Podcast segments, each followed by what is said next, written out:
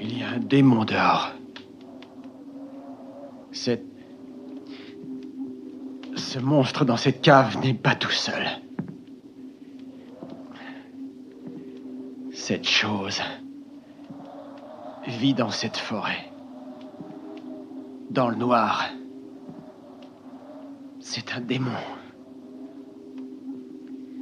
Qui peut ressusciter les morts quand il le désire.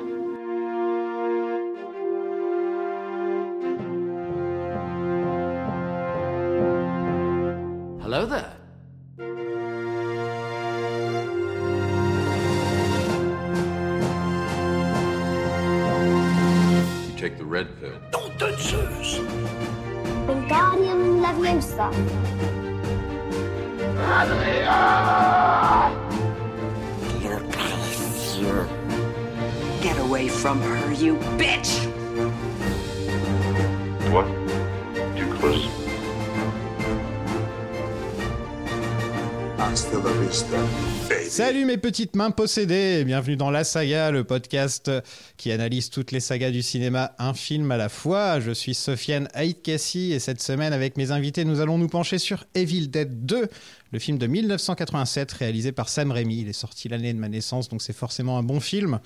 Avec moi pour cet épisode, il était déjà venu dans le podcast pour parler de Matrix Reloaded. Vous pouvez le retrouver sur Furiosa ou encore dans l'équipe de Monsieur Bobine sur YouTube. Rebienvenue dans le podcast, Johan. Salut Sofiane et euh, ben, très heureux d'être euh, de nouveau présent euh, pour évoquer encore une fois une suite, mine de rien, à une franchise culte. Voilà. Ouais, c'est toi qui as voulu faire le 2. hein. Tu, as- tu m'as dit, je veux absolument faire le 2. C'était ton. C'est ça. Qu'est-ce que c'est pour toi, Evil Dead? Ben, en fait, si tu veux, je suis, euh, donc, je suis né euh, pareil à la fin des années 80 et en fait, euh, j'ai découvert la saga Evil Dead au courant, au début des années 2000 avec le support DVD. Et euh, en fait, le, deuxième opus, c'est le premier que j'ai découvert, c'était euh, via l'édition collector qui était sortie chez Studio Canal, euh, donc en forme de livre, etc. Et en fait, ça a été, euh, ben, ça a été, on va dire, ma porte d'entrée vers un cinéma d'horreur autre que celui que je connaissais avant. Et euh, surtout, ben, ça rejoint, on va dire, euh, ça fait partie des films que j'ai matés un, nombre incalculable de fois durant l'adolescence, qui ont été euh, très, très marquants, au même titre que Jack Burton dans Les Griffes du Mandarin, Zombie de Romero, ou dans un autre genre, Virgin Suicide ou Memories of Murder. Ça fait vraiment partie de ce réseau de films, on va dire, ma, de ma cinéphilie. Euh, et puis, euh, ça a été un film aussi euh, tellement marquant parce qu'il m'a initié, on va dire, à une autre forme de, cinéma. Ça va peut-être te surprendre, toi et Nico Pratt. C'est que, en fait, ça a été ma porte d'entrée vers, on va dire, le cinéma des origines, vers une autre manière d'appréhender le langage du cinéma, notamment tout ce qui était les mouvements de caméra libres et aussi euh, dans la narration, c'est-à-dire euh, les effets baroques, etc., de mise en scène. On va dire que je pense que si j'avais peut-être pas eu cette porte d'entrée-là, euh, peut-être que je n'aurais pas eu, on va dire, l'envie de découvrir un certain type de cinéma. Pas forcément en plus d'horreur, hein, je tiens à le dire, parce que c'était ça m'a plutôt initié vers tout ce qui était, on va dire, le cinéma baroque en général. Voilà. Et donc en plus, ça a été le second film que, peut-être le deuxième, troisième film de Sam Raimi que je découvrais, euh, puisque euh, je l'avais, euh, j'avais vu les Spider-Man, ça a été mon premier contact, on va dire, officiel avec le, cinéma de Sam Raimi, et en fait, ça m'avait donné, au même titre que pour Peter Jackson avec Le Seigneur des Anneaux, les Wachowski avec Matrix, ça m'avait donné envie de poursuivre l'exploration de leur filmographie. Voilà. Donc c'est vraiment pour moi une saga charnière. Surtout les trois premiers, puisque j'ai pas vu les deux reboots qui ont suivi pas par snobisme ou quoi que ce soit, c'est juste que je n'ai jamais pris le temps de les, de les regarder. Et euh, voilà, donc c'est euh, c'est vraiment, voilà, donc une- on va dire une franchise qui compte. Et puis, euh, je pense que pour tous ceux qui sont nés à la fin des années 80-90, je pense qu'il y avait aussi, quand on lisait l'écran fantastique, Mad Movies, c'était impossible de ne pas être marqué, notamment par les, les affiches et les visuels de, de la trilogie. C'est-à-dire la, l'affiche originale avec du premier, avec la, la main qui sort pour agripper euh, euh, la femme, ou l'affiche du 2 avec la tête de mort, et puis surtout l'affiche du troisième opus en mode parodie de. Voilà, c'est, tout un, ça m'a- c'était tout un univers euh, que promettaient ces affiches. Et lorsque j'ai découvert, ben, ça j'ai pas été déçu. Voilà. Et avec nous aussi, Nico Pratt. Bonjour. Pour une fois, tu parles pas avant qu'on te présente. ouais, c'est une mauvaise habitude que j'ai perdue assez rapidement. Ça va? Ça va. Ouais. De retour. Ouais, exactement. Pour voir si j'aime bien ce film. Euh, ouais, absolument. Bah, t'étais un peu, euh, t'é- t'étais pas déçu, mais euh, c'est vrai que le premier, tu l'avais vu, tu l'avais découvert en fait juste avant l'enregistrement du précédent épisode, et tu nous disais que oui, c'était sympa, mais sans plus. Mais là, tu me disais que tu l'avais revu une deuxième fois, et tu commences à comprendre. Je l'ai revu pour euh, choper les sons parce que je revois les films à chaque fois Ouais, en fait, ouais. après les avoir enregistrés pour choper les sons. Et donc je l'ai vu en VF Mhm. et, euh, et j'ai- un peu plus apprécié le film. J'ai compris un peu plus Ouais. euh, pourquoi les gens l'appréciaient autant. euh. Mettre-le une troisième fois, c'est là Alors, que ça en va fait, le truc, c'est infuser. que on- on- il y avait des attentes, tu vois. Ouais, bien sûr. Et mes attentes, c'était beaucoup plus ce que je vois dans Evil Dead 2 que ce qu'on voit dans le premier, Mais- en fait. On me l'avait beaucoup plus vendu quand, le 2, en quand fait, on quoi. parle d'Evil Dead Voilà. aux gens, les images qui leur viennent, c'est Evil Dead 2. Je- Dans, dans l'esprit des gens, pour moi, Evil Dead 2, c'est Evil Dead beaucoup plus que le 1 et infiniment plus que le 3. Je pense, en tout cas. Ouais, je rejoins tout à fait Nico. C'est vrai que c'est souvent, quand tu parles de Evil Dead, c'est souvent le 2. C'est souvent pour parler du 2. Même s'ils savent pas forcément si c'est dans le 1 ou le 2, mais les images qui leur viennent, ah bah ouais, Evil Dead c'est ça, c'est ça, c'est ça, c'est quasiment tout le temps dans le 2. Ouais, ouais, c'était Hmm. tout à fait. Enfin, quand j'ai vu le 2, là, sans spoiler ce que je, si j'aimais ou non, ouais. c'était exactement ce que j'attendais de la saga Et Evil bah voilà. Dead, en fait, quand on me Exactement. l'avait vendu. Euh, donc l'idée d'une suite à Evil Dead avait déjà été envisagée sur le tournage du premier, parce que c'était Irving Shapiro, dont on avait parlé dans le premier, euh, Mhm. qui a un peu lancé la machine. Et la première idée, c'était de faire un film dans le Moyen Âge. Donc Ouais. en fait, la première idée, c'était l'idée qui serait réutilisée dans le 3 euh, Mhm. plus tard. Le projet est refusé par Universal et par la Fox. Et Rémi décide de se concentrer sur un autre projet dont on a parlé aussi dans, dans le premier épisode, donc Un- Crime Wave, euh, Un presque chef-d'œuvre. coécrit euh, avec les frères Cohen. Mm. Euh, le film a fait un bid pas possible. Il, Mort sur le grill. il est même un peu tombé dans l'oubli. hein. Si c'était pas Rémi et, les frères Cohen, je pense qu'il serait tombé complètement dans l'oubli, ce film. hein. Ah bah globalement dans l'esprit des, des, des, des, des, des gens, en fait la carrière de Sam Raimi a quasiment commencé avec la trilogie Evil Dead, c'est-à-dire que même euh, voilà pour les gens, il a d'abord fait cette trilogie avant de, avant de faire le reste de sa carrière. C'est un cinéaste qui, a, qui, qui- qui- j'allais dire qui est mal perçu, Sam Raimi. C'est un cinéaste qui est, qui est, qui est mal, euh, qui est mal capté, qui est mal appréhendé en fait par le grand public. C'est-à-dire que, euh, et quand je dis grand public, je parle pas des gens que t'invites dans ce podcast. Hein, je parle de mes parents gens qui ou- l'écoutent. ou de mes frères. Ouais, voilà, pourquoi pas les gens qui l'écoutent. Voilà, c'est c'est un mec qui a souvent été euh, plus petit que ses films entre guillemets. C'est-à-dire qu'il a réalisé Spider-Man, mais c'est Spider-Man. Il a réalisé Evil Dead, mais c'est Evil Dead. Dans une moindre mesure. En fait, en fait, finalement, le seul film, je pense, où Sam Raimi a été vraiment, euh, en termes de- d'imaginaire, de popularité et de reconnaissance, les deux seuls films où il a été vraiment en euh, raccord finalement avec sa création, pour moi, c'est Darkman et euh, Mort ou Vif. Voilà. Darkman, c'est vrai, Darkman. Ouais, bien sûr. Tu pourrais faire une saga Darkman, il y en a eu plusieurs. Il y en a eu plusieurs, déjà. Ou enfin des directs ou vidéos. Oui. Ah, il y en a eu compte trois, je crois. Ça, ça compte pas. Sinon, C'est ça, il y, a Ah, eu- ça compte pas il y en a eu trois. euh, sinon, je ferais les kickboxers. euh, Tu ferais les Jarhead. Les nuits en enfer. Les Jarhead, mec. Tu sais qu'il y a eu des Jarhead, il y a eu, je crois, 5 Jarhead de Sam Mendes. un film qui est contre la guerre, ils ont réussi à en Ils faire. ont réussi un peu comme les Rambo, quoi. Et- Tu vois, ça part Ah, avec, une- ça part avec des bonnes intentions. Excuse-moi, mais- moi j'appelle ça Hollywood. hein. C'est ça, c'est tout à fait ça. Donc Crime Wave que j'ai pas vu, mais tu me dis que c'est visiblement. Ouais, un- c'est un une bon- excellente comédie, ultra slapstick, qui est un, un- un- un genre que, que, que Sam Raimi adore. Euh, c'est un film un petit peu mal branlé parce que, encore une fois, il a pas eu les moyens de ses ambitions. Bruce Campbell a un second rôle, mais on sent qu'il est un petit peu rentré au forceps dans le récit parce qu'il devait avoir le rôle principal. Et c'est complètement, euh, complètement délirant. Faut imaginer que si le Spielberg des Dents de la Mer a fait 1941, le Sam Raimi d'Evil Dead a fait euh, Crime Wave. C'est un film qui est pas très facile à trouver, qui existe dans une édition, si je dis pas de bêtises, Ah, dans une édition. 1941, excuse-moi de te couper, mais Ouais. c'est horrible 1941. Ouais, mais là, ah, oui, mais là, non, je parlais plus dans le, dans, dans, dans le ton. Je parlais dans Ok, le ton. dans le ton, parlais-. Ok, pas un virage de- total au Voilà, niveau du ton. exactement. Ouais, exactement. Et euh, c'est un film qui est pas forcément. Alors déjà que, que personne ne connaît. Euh, c'est un film qui est pas forcément simple à trouver, à ma connaissance, qui n'existe que dans une édition DVD un peu dégueu. En tout cas, c'est celle que j'ai, c'est une édition DVD un petit peu dégueu. Mais euh, voilà, c'est Sam Raimi et les frères Cohen. Et euh, même si c'est dans un registre très, très, très, très différent, euh, il y a tout Sam Raimi dans Crime Wave. Vraiment, si vous avez l'occasion de le voir, Mort sur le grill en français, vraiment, vous passerez un excellent moment. Minimum. Et donc le film ne marche pas. Non, c'est un énorme flop. Donc Sam Raimi se dit, euh, bah, je vais peut-être écouter Shapiro et je vais peut-être faire une suite à Evil Dead Mm. parce que sinon, euh, sinon ma carrière euh, va être au point mort euh, total. Quoi. Mm.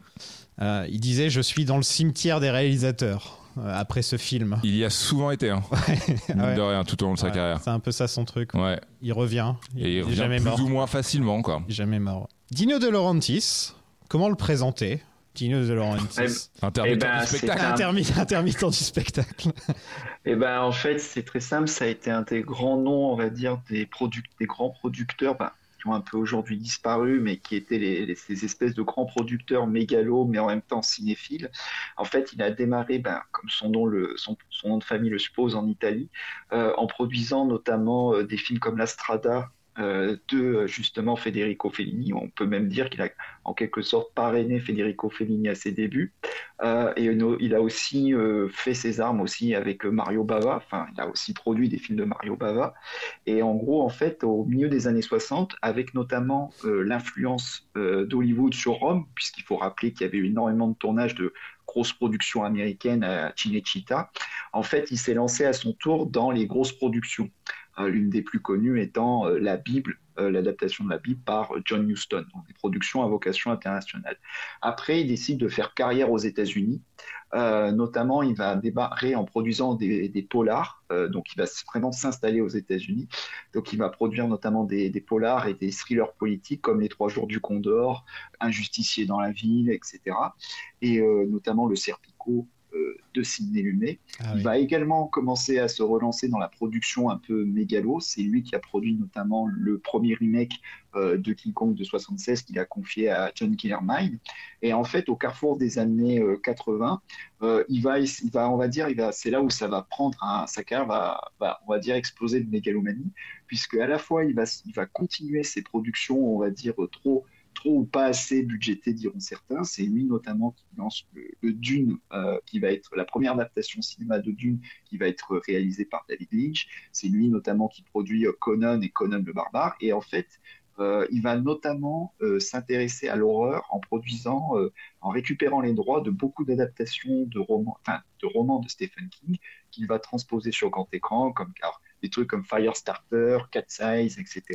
Et c'est lui notamment qui va produire euh, Maximum Overdrive, le premier film réalisé par Stephen King. Et on lui doit aussi également des trucs comme Conan le Barbare, etc. Euh, et Conan le Destructeur. Il va même pas mal, euh, c'est pour rejoindre l'exemple de réalisateurs qui sont un peu dans le cimetière, un très grand réalisateur un peu oublié, mais même s'il essaie de le réhabiliter aujourd'hui, qui s'appelait Richard Fleischer, le réalisateur euh, notamment de L'étrangleur de Boston et de Soleil Vert.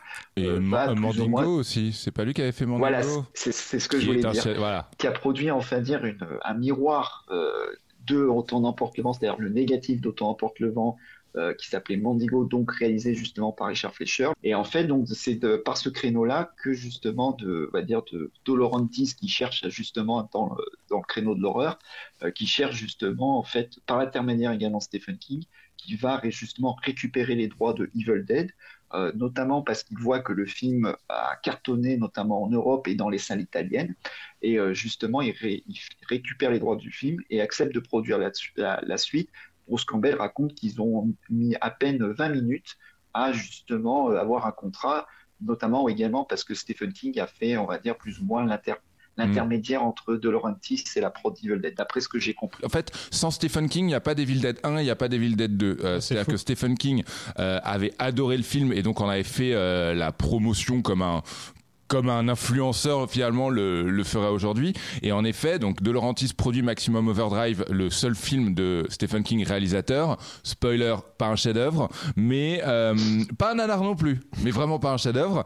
Et en fait, via Dino De Laurentiis, en fait, voilà, c'est Stephen King qui fait euh, la promotion de Evil Dead, Evil Dead 2 potentiellement et euh, Sam Raimi. Et De, de Laurentiis finit par s'y intéresser. Et ce qui est assez marrant, c'est que De Laurentiis a produit le film un petit peu comme Sam Raimi avait produit le premier en mode pirate, c'est-à-dire que De Laurentiis n'avait euh, pas le droit, c'était dans son contrat de producteur, de euh, produire des films euh, euh, X-rated, enfin en gros classé X pas X pour pornographique, mais en gros pour ultra-violence. Évidemment, ce qu'a fini par être Evil Dead 2, ils avaient pourtant essayé de changer la couleur du sang, mais ça n'avait pas fonctionné. Et donc, en fait, euh, De Laurentiis avait fondé une maison de production plus ou moins fictive, en tout cas qui n'existait que le temps d'un film, une maison de production qui s'appelle Rosebud. Voilà. Rosebud, ouais, ouais. C'est sans doute quelque chose que tu allais dire après, je suis désolé. Non, Non, ok, vous êtes très là bien. pour ça, les enfants. Oui, bah très bien, super. Moi, je suis là pour euh, relax, poser des questions. Et très ensuite, bien, voilà. très bien, très bien. Et ben on y va. Non, mais c'est vrai, euh, c'est vrai, c'est fou de se dire que Stephen King euh, est à la base de tout ça. Quoi. Non, et ce qui J'étais fou- pas du tout au courant. Ce Par qui exemple. est fou, c'est que en plus la façon dont on le raconte, c'est que on parle de Dino De Laurentiis, de Stephen King et de Sam Raimi, donc chacun à son niveau, mais quand même on peut parler un peu pas le monstre sacré, mais en tout cas dans le cas de Laurentiis, ouais quand même. King Et, aussi. quand et, même. ouais, et ça, et en fait ça se résume à euh, à des coups de fil et des apéros pour dire ah, tiens je te présente euh, Sam Raimi il est mortel enfin voilà bon évidemment il y a du business derrière on va pas se mentir mais euh, ça a l'air dit comme ça ça a l'air simple Rémi voulait 4 millions et De Laurentiis a proposé 3 millions 6 avec la condition ouais que le film ne soit pas au Moyen Âge parce que ça aurait Ouais. coûté trop cher Absolument. et donc euh, que le film soit euh, soit remis ressemble plus au premier en fait tout simplement. Il lui a dit je veux que ça ressemble au premier. Mm. Et De Laurentiis a accepté apparemment en 20 minutes quelque chose De. Laurentiis a accepté, euh, De Laurentiis a accepté, sauf que De Laurentiis n'avait pas les droits du premier.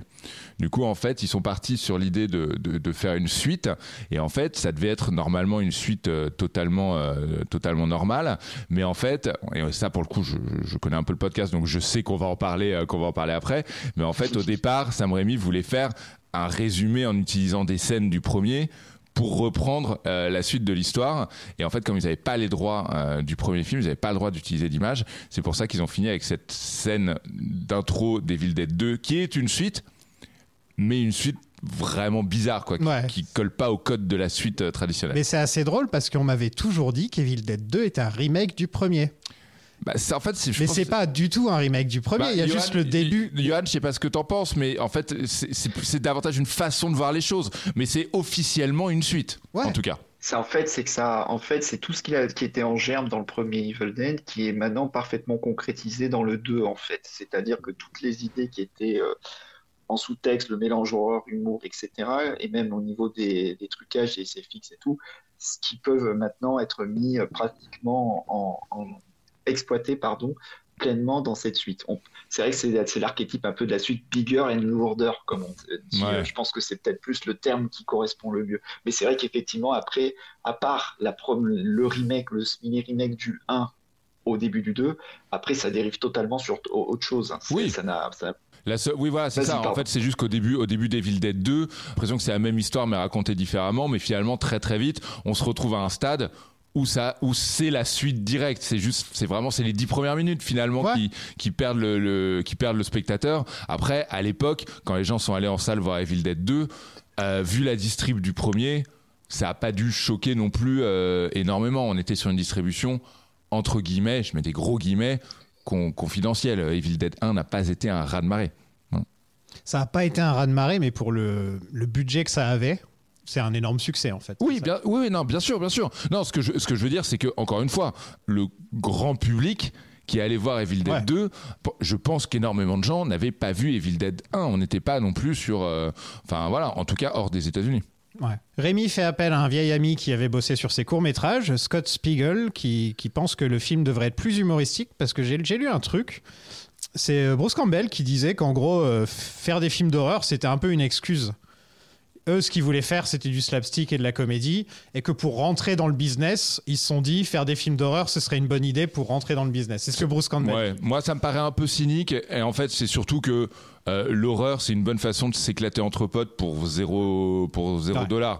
Donc moi je pense que c'est plutôt l'économie de moyens qui justifie l'horreur plutôt que euh, le, le cynisme. Mais euh, enfin Johan, je sais pas ce que t'en penses, mais je, Oui, je pense en que fait, à 20 c'est ans que- ils étaient pas cyniques en tout cas cette petite bande de potes. Il voulait effectivement faire une comédie et effectivement, il y a eu les contraintes euh, qui ont fait justement qu'ils sont plus économiques, qui ont fait qu'ils sont plutôt dirigés vers l'horreur pour lancer leur carrière. Mais par contre, euh, Sam Raimi vient a découvert l'horreur un peu plus tard dans, plutôt que le- la comédie. Euh, mais par contre, il était effectivement déjà intrigué par l'horreur, etc. au moment d'attaquer la production du premier Evil Dead. Même si c'est arrivé un peu plus tard dans sa cinéphilie, c'est un très gros fan de films d'horreur. Euh, notamment des films de Universal et tout. Et par contre, lui dit que ces, ces influences euh, horrifiques pures, ça vient euh, plus d'une école de la suggestion. Mm. Euh, il citait beaucoup, par exemple, Roman Polanski et notamment Le Locataire, qui était un de ses films de chevet, en fait, à lui et à Bruce Campbell. Euh, parce que moi, j'avais vu justement il y a quelques années une interview de Bruce Campbell qui disait que c'était un de ses films de chevet à lui, à Saint-Brémy. Et pareil, il parlait beaucoup du, bah, d'un autre exemple de film d'horreur comédie euh, qui, qui allait. euh, qui a, de Polanski justement, qui avait euh, eu une influence majeure sur eux, c'était Le Bal des Vampires en fait, Mm. Euh, qui était euh, justement un de leurs films de chevet. Donc ils viennent de là, ils viennent aussi beaucoup des EC Comics, euh, justement, donc tout ce qui était les Tales from the Crypt, etc.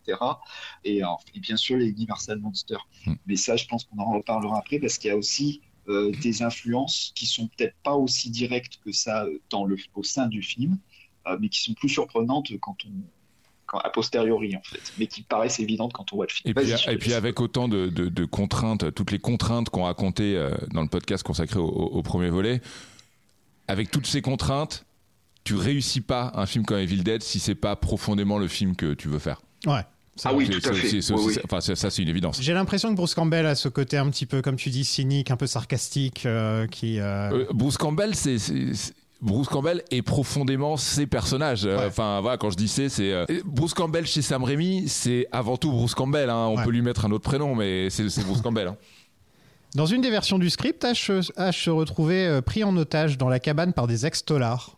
Oui, Ouais, c'était Ouais. apparemment la toute première version du script. comme quoi, la Voilà. deuxième version était peut-être meilleure.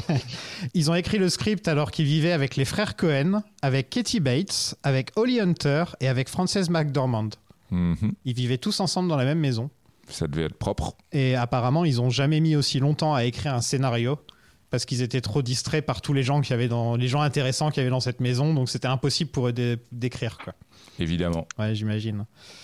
Et une des plus grosses inspirations, bien sûr, c'est euh, les, les Free Stooges, qui sont un véritable monument aux États-Unis, alors qu'en France, on connaît pas forcément les, les trois Stooges. Non, on connaît. ah, c'est inc- en France, c'est vraiment. c'est assez- quasiment inconnu. ouais. C'est quasiment inconnu. euh, voilà, c'est. Que là-bas, c'est ça, mais sans déconner, c'est un des trucs les plus importants. C'est l'heure de funeste, tu vois. C'est, euh, Ouais, il y a voilà. un peu. De, euh, je Voilà. pense que la comparaison est. euh, Je pense que la comparaison est assez bonne. Je suis pas un expert des Three, des Three Stooges, mais j'ai déjà regardé. euh, j'ai déjà regardé quand même quelques quelques programmes, quelques quelques extraits. Il y a du De Funès, voilà, mais de la même façon que je ça, ça passe pas l'épreuve de la traduction. Et avant fait. ça, il y avait les Marx Brothers. Bien sûr, bien sûr. un petit peu dans mais la euh, voilà, je pense que il y, a- il y a des choses qui qui s'exportent pas, c'est-à-dire que euh, t'envoies de Funès aux, aux, aux États-Unis, c'est c'est du bruitage, c'est chelou. Enfin, ça, je pense que ça peut pas marcher, et je pense que ça fonctionne dans le sens inverse euh, pour les Street Street, Street. Pardon, c'est pas, il y a ça aussi, c'est pas simple à dire. Vas-y. mais euh, les trois Stooges. voilà, oui, les trois, les trois Stooges, c'est pas simple non plus. mais euh, non, je pense que ça, c'est le genre de truc. euh, La, la, la comédie en vrai s'exporte pas bien, hein. quel, quel que soit le. quel- Franchement, je pense. Enfin, Alors, on non. avait Laurel et Hardy qu'on aimait bien, euh, Chaplin, mais c'est vrai que par exemple, on n'est pas, euh, aussi- on, on connaît pas Harold Lloyd, on connaît pas forcément. euh, J'ai l'impression que Buster Keaton, Buster Keaton, c'est avec les années qu'on a commencé à l'apprécier. Ouais, et puis dans le sens inverse. Enfin, France, là-bas, euh, je pense pas qu'ils connaissent De Funès. ils connaissent sur. pas Camelot. Hein Non, mais-.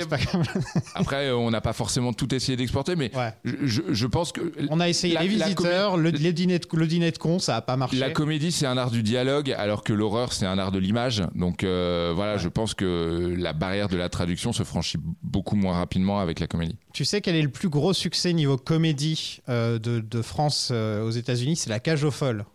Qui, Euh, ah bah ils ont fait le remake. Ils ont même, fait le remake et Ah, là-bas Oui, ça a cartonné. C'est peut-être le seul truc vraiment français que, qui, a, qui a vraiment marché. euh, Ouais, pour moi c'est une exception, ouais, plus ouais, qu'une règle. c'est une exception. Ouais. quoi, ouais. de Funès, par contre, cartonné dans le reste de l'Europe, euh, d'après ce que j'ai compris. Mais après, c'est vrai qu'effectivement, pour revenir sur euh, l'aspect au- euh, humour, c'est vrai que c'est les, les comiques qui ont su le mieux traverser les frontières, c'était ceux qui étaient basés plus sur l'humour visuel Mm, que mm. sur le dialogue.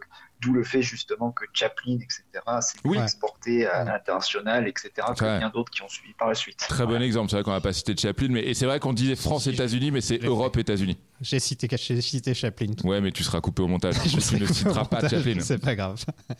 Presque tout le film a été tourné dans un gymnase, forcément. Euh, et c'est Marc Shostrom qui s'occupe du design des créatures et du maquillage. Euh, J'ai vu, il a un bon petit CV, mais surtout, c'est lui qui s'est occupé de toutes les créatures dans Buffy. Et moi, ça me touche beaucoup. Voilà, je tiens à le dire, ça me fait plaisir. Il a, il a un super CV. euh, et franchement, là, dans ce film-là, on sent qu'il y a un budget quand même bien supérieur au niveau fois des maquillages, me au dit la niveau du jaquette de ton maquillage, DVD. de la st- de- les- le- tout ce qui est en stop motion, qu'il n'y avait pas forcément dans le premier. Il n'y avait pas de stop motion dans le premier, si je me trompe pas. Si, il y en avait sur la fin notamment. Toute la transformation finale, c'est Ah oui, là, oui, oui. C'est vrai que la fin, ouais, ouais, quand ils- et aussi quand ils se détruisent et ils sont en train de fondre, etc. Ça, c'est stop motion.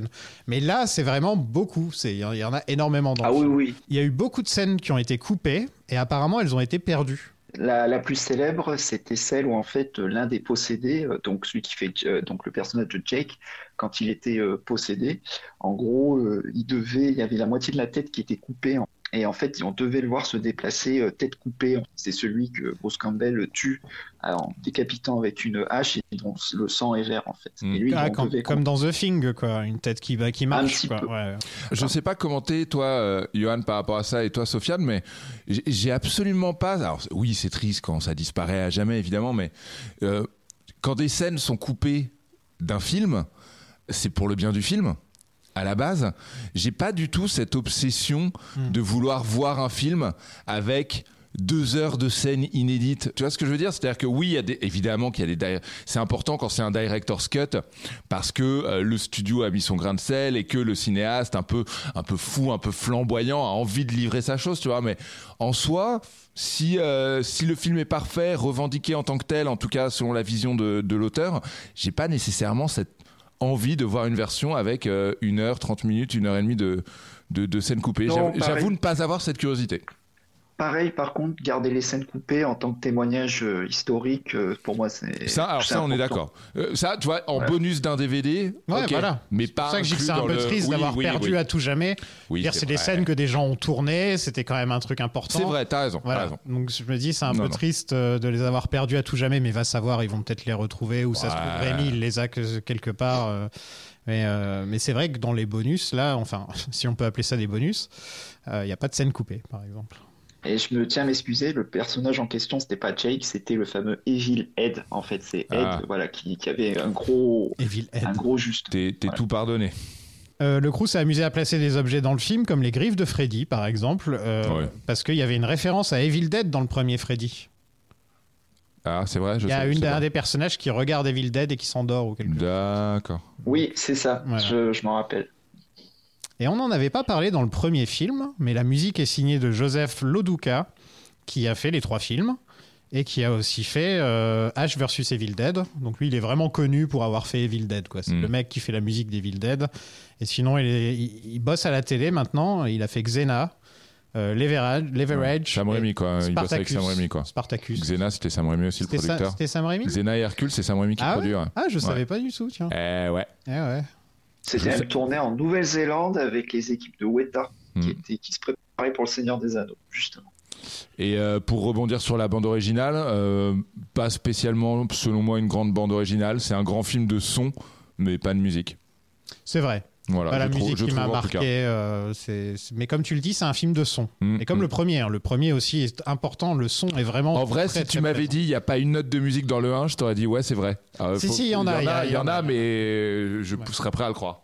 C'est vrai qu'on n'a pas parlé du fait que le, le 1 se finit avec cette musique, euh, bah, des, un peu des Three Stooges d'ailleurs, une musique très Oui, joyeuse euh, qui n'a absolument rien à voir avec le reste du Bah, film. le décalage est drôle. Voilà, le, décalage, est parfait, je trouve. ouais. Donc un budget de 3,5 millions pour un box-office de 5,9 millions. Donc le film n'a pas été un énorme succès non plus, le 2. Pourtant, il est vraiment devenu culte, hein. le, encore plus que le premier. Le, le 2 est vraiment de rentrer dans... Je, je pense que là, encore une fois, euh, euh, les VHS, euh, ça a dû jouer, ça a dû jouer quoi. Je pense les... Mais faut qu'on regarde, faudrait qu'on regarde la carrière de Sam Raimi, mais Est-ce qu'il a eu Le- un gros succès? Il a eu Spider-Man. Spi- à part les trois Spider-Man, Ouais. Oz et Doctor Strange, Même Oz, ça a marché, Oz bah dans une moindre mesure peut-être, mais pour moi, il a jamais eu de gros succès quoi. Non, non, c'est vrai, en fait, ça fait partie, bah, un peu comme euh, justement les cinéastes de sa génération euh, que j'ai cité en début, bah, qui ont, explosé, on va dire, euh, au- à la fin des années 90, début des années 2000, donc notamment Jackson et Wachowski, c'est des cinéastes, malheureusement, qui sont connus précisément, enfin, qui ont eu un gros succès que sur un titre clé. C'est très, notamment, comme tu as dit, les Spider-Man pour Mhm. Rémi, des Anneaux pour Jackson, euh, les Matrix pour les Wachowski.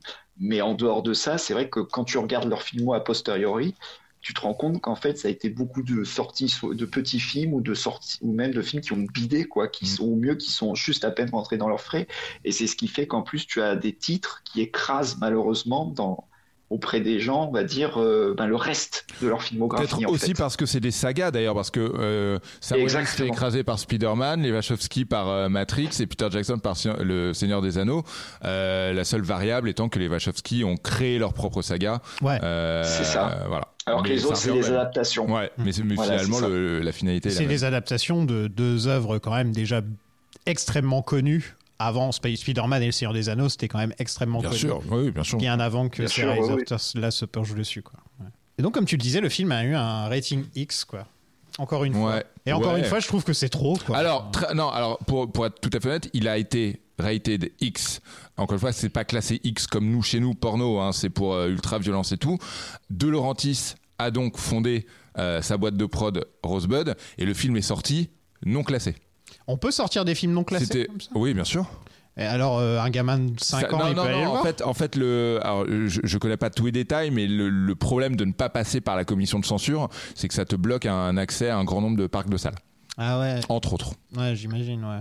Parce que au final, n'importe quel gamin pourrait aller le voir le film s'il n'était pas. euh, Ouais, mais je pense que ça te donne accès à des salles où n'importe quel gamin ne peut pas se rendre de lui-même. tu te retrouves dans les salles. euh. Typique- typiquement, t'es pas en multiplex, par exemple. je pense que ça te cantonne un peu au drive-in. Il y a une pièce de théâtre qui s'appelle The Elvis Dead et qui, re- qui a recréé Evil Dead 2 mais avec Elvis à la place de H. J'ai envie de dire chef Tiens, tiens, tiens. Jamais vu, mais j'ai C'est envie de assez, dire assez chef-d'œuvre. marrant puisque Bruce Campbell, des années plus tard, euh, Ouais. incarnera Elvis dans Boba Hotep. Un excellent Elvis et sans doute l'un des meilleurs Elvis de cinéma. Ouais. Euh, voilà, même si j'aime beaucoup. Ah ouais, euh, et d'ailleurs, un des plus émouvants. Ouais, un des plus, émo- ouais, exactement, un des plus émouvants. Et j'ai- senti un peu de la performance de Campbell dans le Elvis de Baz Luhrmann. Pas visuel forcément, mais euh, je, je quasiment, enfin voilà, c'est plus un ressenti que je serais bien incapable de démontrer. Mais euh, je me demande si le Boba Hotep euh, a pas été euh, une petite influence ou en tout cas a pas fait partie des devoirs de Austin Butler. Oh, c'est pas trop dur de faire Elvis. Hein. Bah, un petit peu comme ça. la- on comprend pas tout ce La que tu preuve, dis. c'est pas si simple. Le jeu vidéo Doom a été directement inspiré d'Evil Dead 2. C'est en regardant le film que le créateur de Doom a eu l'idée de faire un jeu démon contre flingue. Ouais, ça pour moi c'est un peu de la grande légende parce que t'as pas besoin de regarder Evil Dead 2 pour avoir l'idée de faire un jeu démon contre flingue. Enfin, ça me paraît un peu. Ah, il y a un côté, euh, tu commences le jeu avec un fusil exactement le même que Ouais, H et tu te bats contre des ouais. démons. euh, ouais. Oui, oui, oui, oui. Bon, c'est un peu du storytelling, je pense, mais mais ok, je veux bien.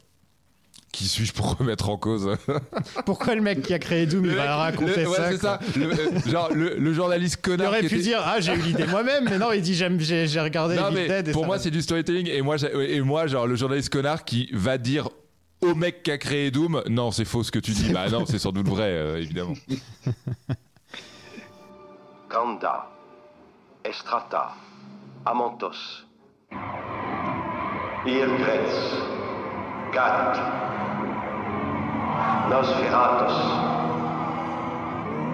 Kanda, Amantos, Kanda.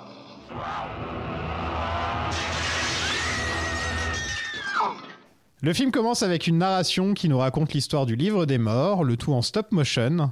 Euh, le premier truc qui m'est- qui m'a sauté un peu aux yeux, c'est la maquette du pont au début. Euh, Ça, par contre, il n'y a pas dans le premier des maquettes.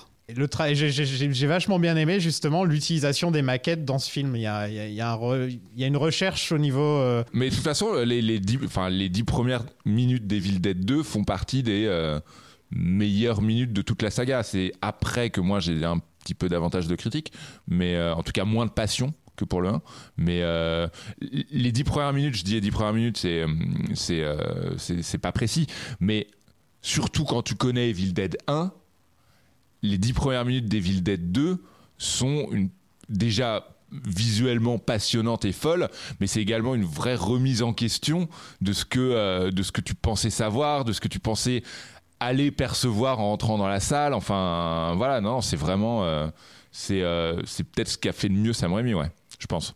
Toi, par exemple, la, question du, début, c'était c'est quoi Evil Dead pour toi? Et en fait, si tu veux, moi j'ai découvert les films assez tard à un moment où j'avais déjà maté beaucoup de films d'horreur. Horreur en tout genre, hein, j'inclus les slashers à, à la Scream et tout. Et en fait, toute la saga Evil Dead, et particulièrement la saga Evil Dead 2, euh, le film Evil Dead 2, euh, ça a été un moment où je me suis dit, ok, je, suis challengé en tant que, cinéphile. C'est un moment où j'avais déjà eu vraiment, vraiment peur de bien des manières et où je commençais à me dire que bon bah je pouvais anticiper un jumpscare ou euh, j'avais j'aurais plus besoin de relever les pieds de sous la couette et bah Evil Dead et particulièrement Evil Dead 2 et particulièrement la séquence d'intro d'Evil Dead 2 m'a complètement chamboulé dans mes convictions et je pense que c'était les premiers films à, à me faire ça C'est assez fou de, de résumer un film entier en aussi peu de. Normalement, les, les cinq personnages du premier devaient être là. Ouais. En fait, mais ils ont décidé de les couper parce que ça ajoutait un peu trop de. En gros, ça, ça, le, le film devenait plus long, quoi. Si Ouais. tu ajouté quatre, euh, trois, trois personnages en plus. puis c'est euh, pas le même budget et voilà. puis euh, Mais euh, les mêmes acteurs devaient revenir. Ça aurait été assez drôle d'ailleurs d'avoir Mhm. les mêmes acteurs comme ça. mais il résume pas il résume pas le premier film il commence c'est une, une nouvelle sorte- histoire quoi Mais c'est un mini. ça justifie sa présence dans la maison On a le droit déjà à exactement la même chose avec la cassette. euh, Enfin, c'est pas une cassette, la, la bobine qui. ouais Le magnéto. le Voilà le magnéto. magnéto. Sauf que là, on a le droit à un flashback. Oui. Tu vois, on a le droit de voir l'archéologue en train de chercher, des Oui, trucs comme ça. Et c'est assez, c'est assez marrant de se dire, ah, donc, donc là, on n'est plus dans le même film. Dès le début, tu vois que t'es plus dans le même film, en fait. quoi. Et pourtant, t'es quand même un peu dans le même. Ouais. Enfin, c'est, un. T'es sur une jambe, quoi. Voilà. Et il y a des plans. euh, Bah, on en parlait dans le premier, le plan avec la fenêtre qui se brise. Pareil pour le plan dans la voiture, ou la fenêtre euh, la- le- à l'arrière de la voiture et tout. Enfin, il y a des. Il y a des plans très très bien recherchés, euh, la, la caméra qui te suit, mais tu ne sais, on voit jamais qui est en train de suivre à chaque H. euh, Bah on- ouais, on en parlait, euh, on en parlait dans le premier épisode. euh, mais en fait, voilà, Sam Raimi pour moi, c'est vraiment c'est toujours ce qui résume sa carrière, c'est la perversion. C'est toujours la perversion des, des codes, c'est-à-dire que même quand il fait un film pour Disney, c'est pas vraiment un film pour Disney. C'est la perversion évidemment des corps, puisque bah, la saga Evil Dead euh, en est euh, la preuve ultime. Et c'est la perversion du regard, c'est-à-dire que dans tous ces films, dans tous ces films, il y a toujours un regard qui, qui se modifie, un regard qui tremble, qui devient flou, ou tout simplement un moment où la caméra est un œil qui te suit, mais où tu ne sais pas à qui appartient cet œil. Et il y a ça particulièrement dans Evil Dead, dans la saga Evil Dead et dans Evil Dead 2. ouais. T'es habitué effectivement au, aux précédents films, d'hor- enfin aux films d'horreur, tu sais, à la genre les- la Maison du Diable, etc., ou même les Carpenters qui ont un rythme très posé et tout.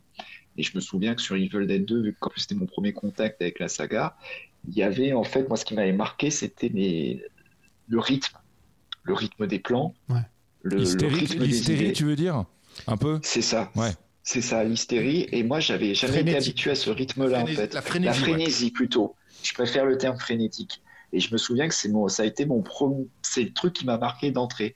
Et en plus, l'idée qu'en fait, l'enchaînement narratif, donc justement le mini remake du 1, allait hyper vite, en fait. C'est-à-dire que moi, j'ai, dans mon, dans mon jeune âge, j'avais jamais eu l'impression de voir des enjeux posés aussi rapidement. C'est-à-dire euh, le fait que tac, en, allez, en même, il doit y avoir quoi, une- en 20 plans, quoi, il te fait tout un remake du 1, quoi. Ouais. Et, en- et- et, euh, c'est quand même un sacré exploit. Et en plus, avec des plans à chaque fois qui étaient extrêmement marquants.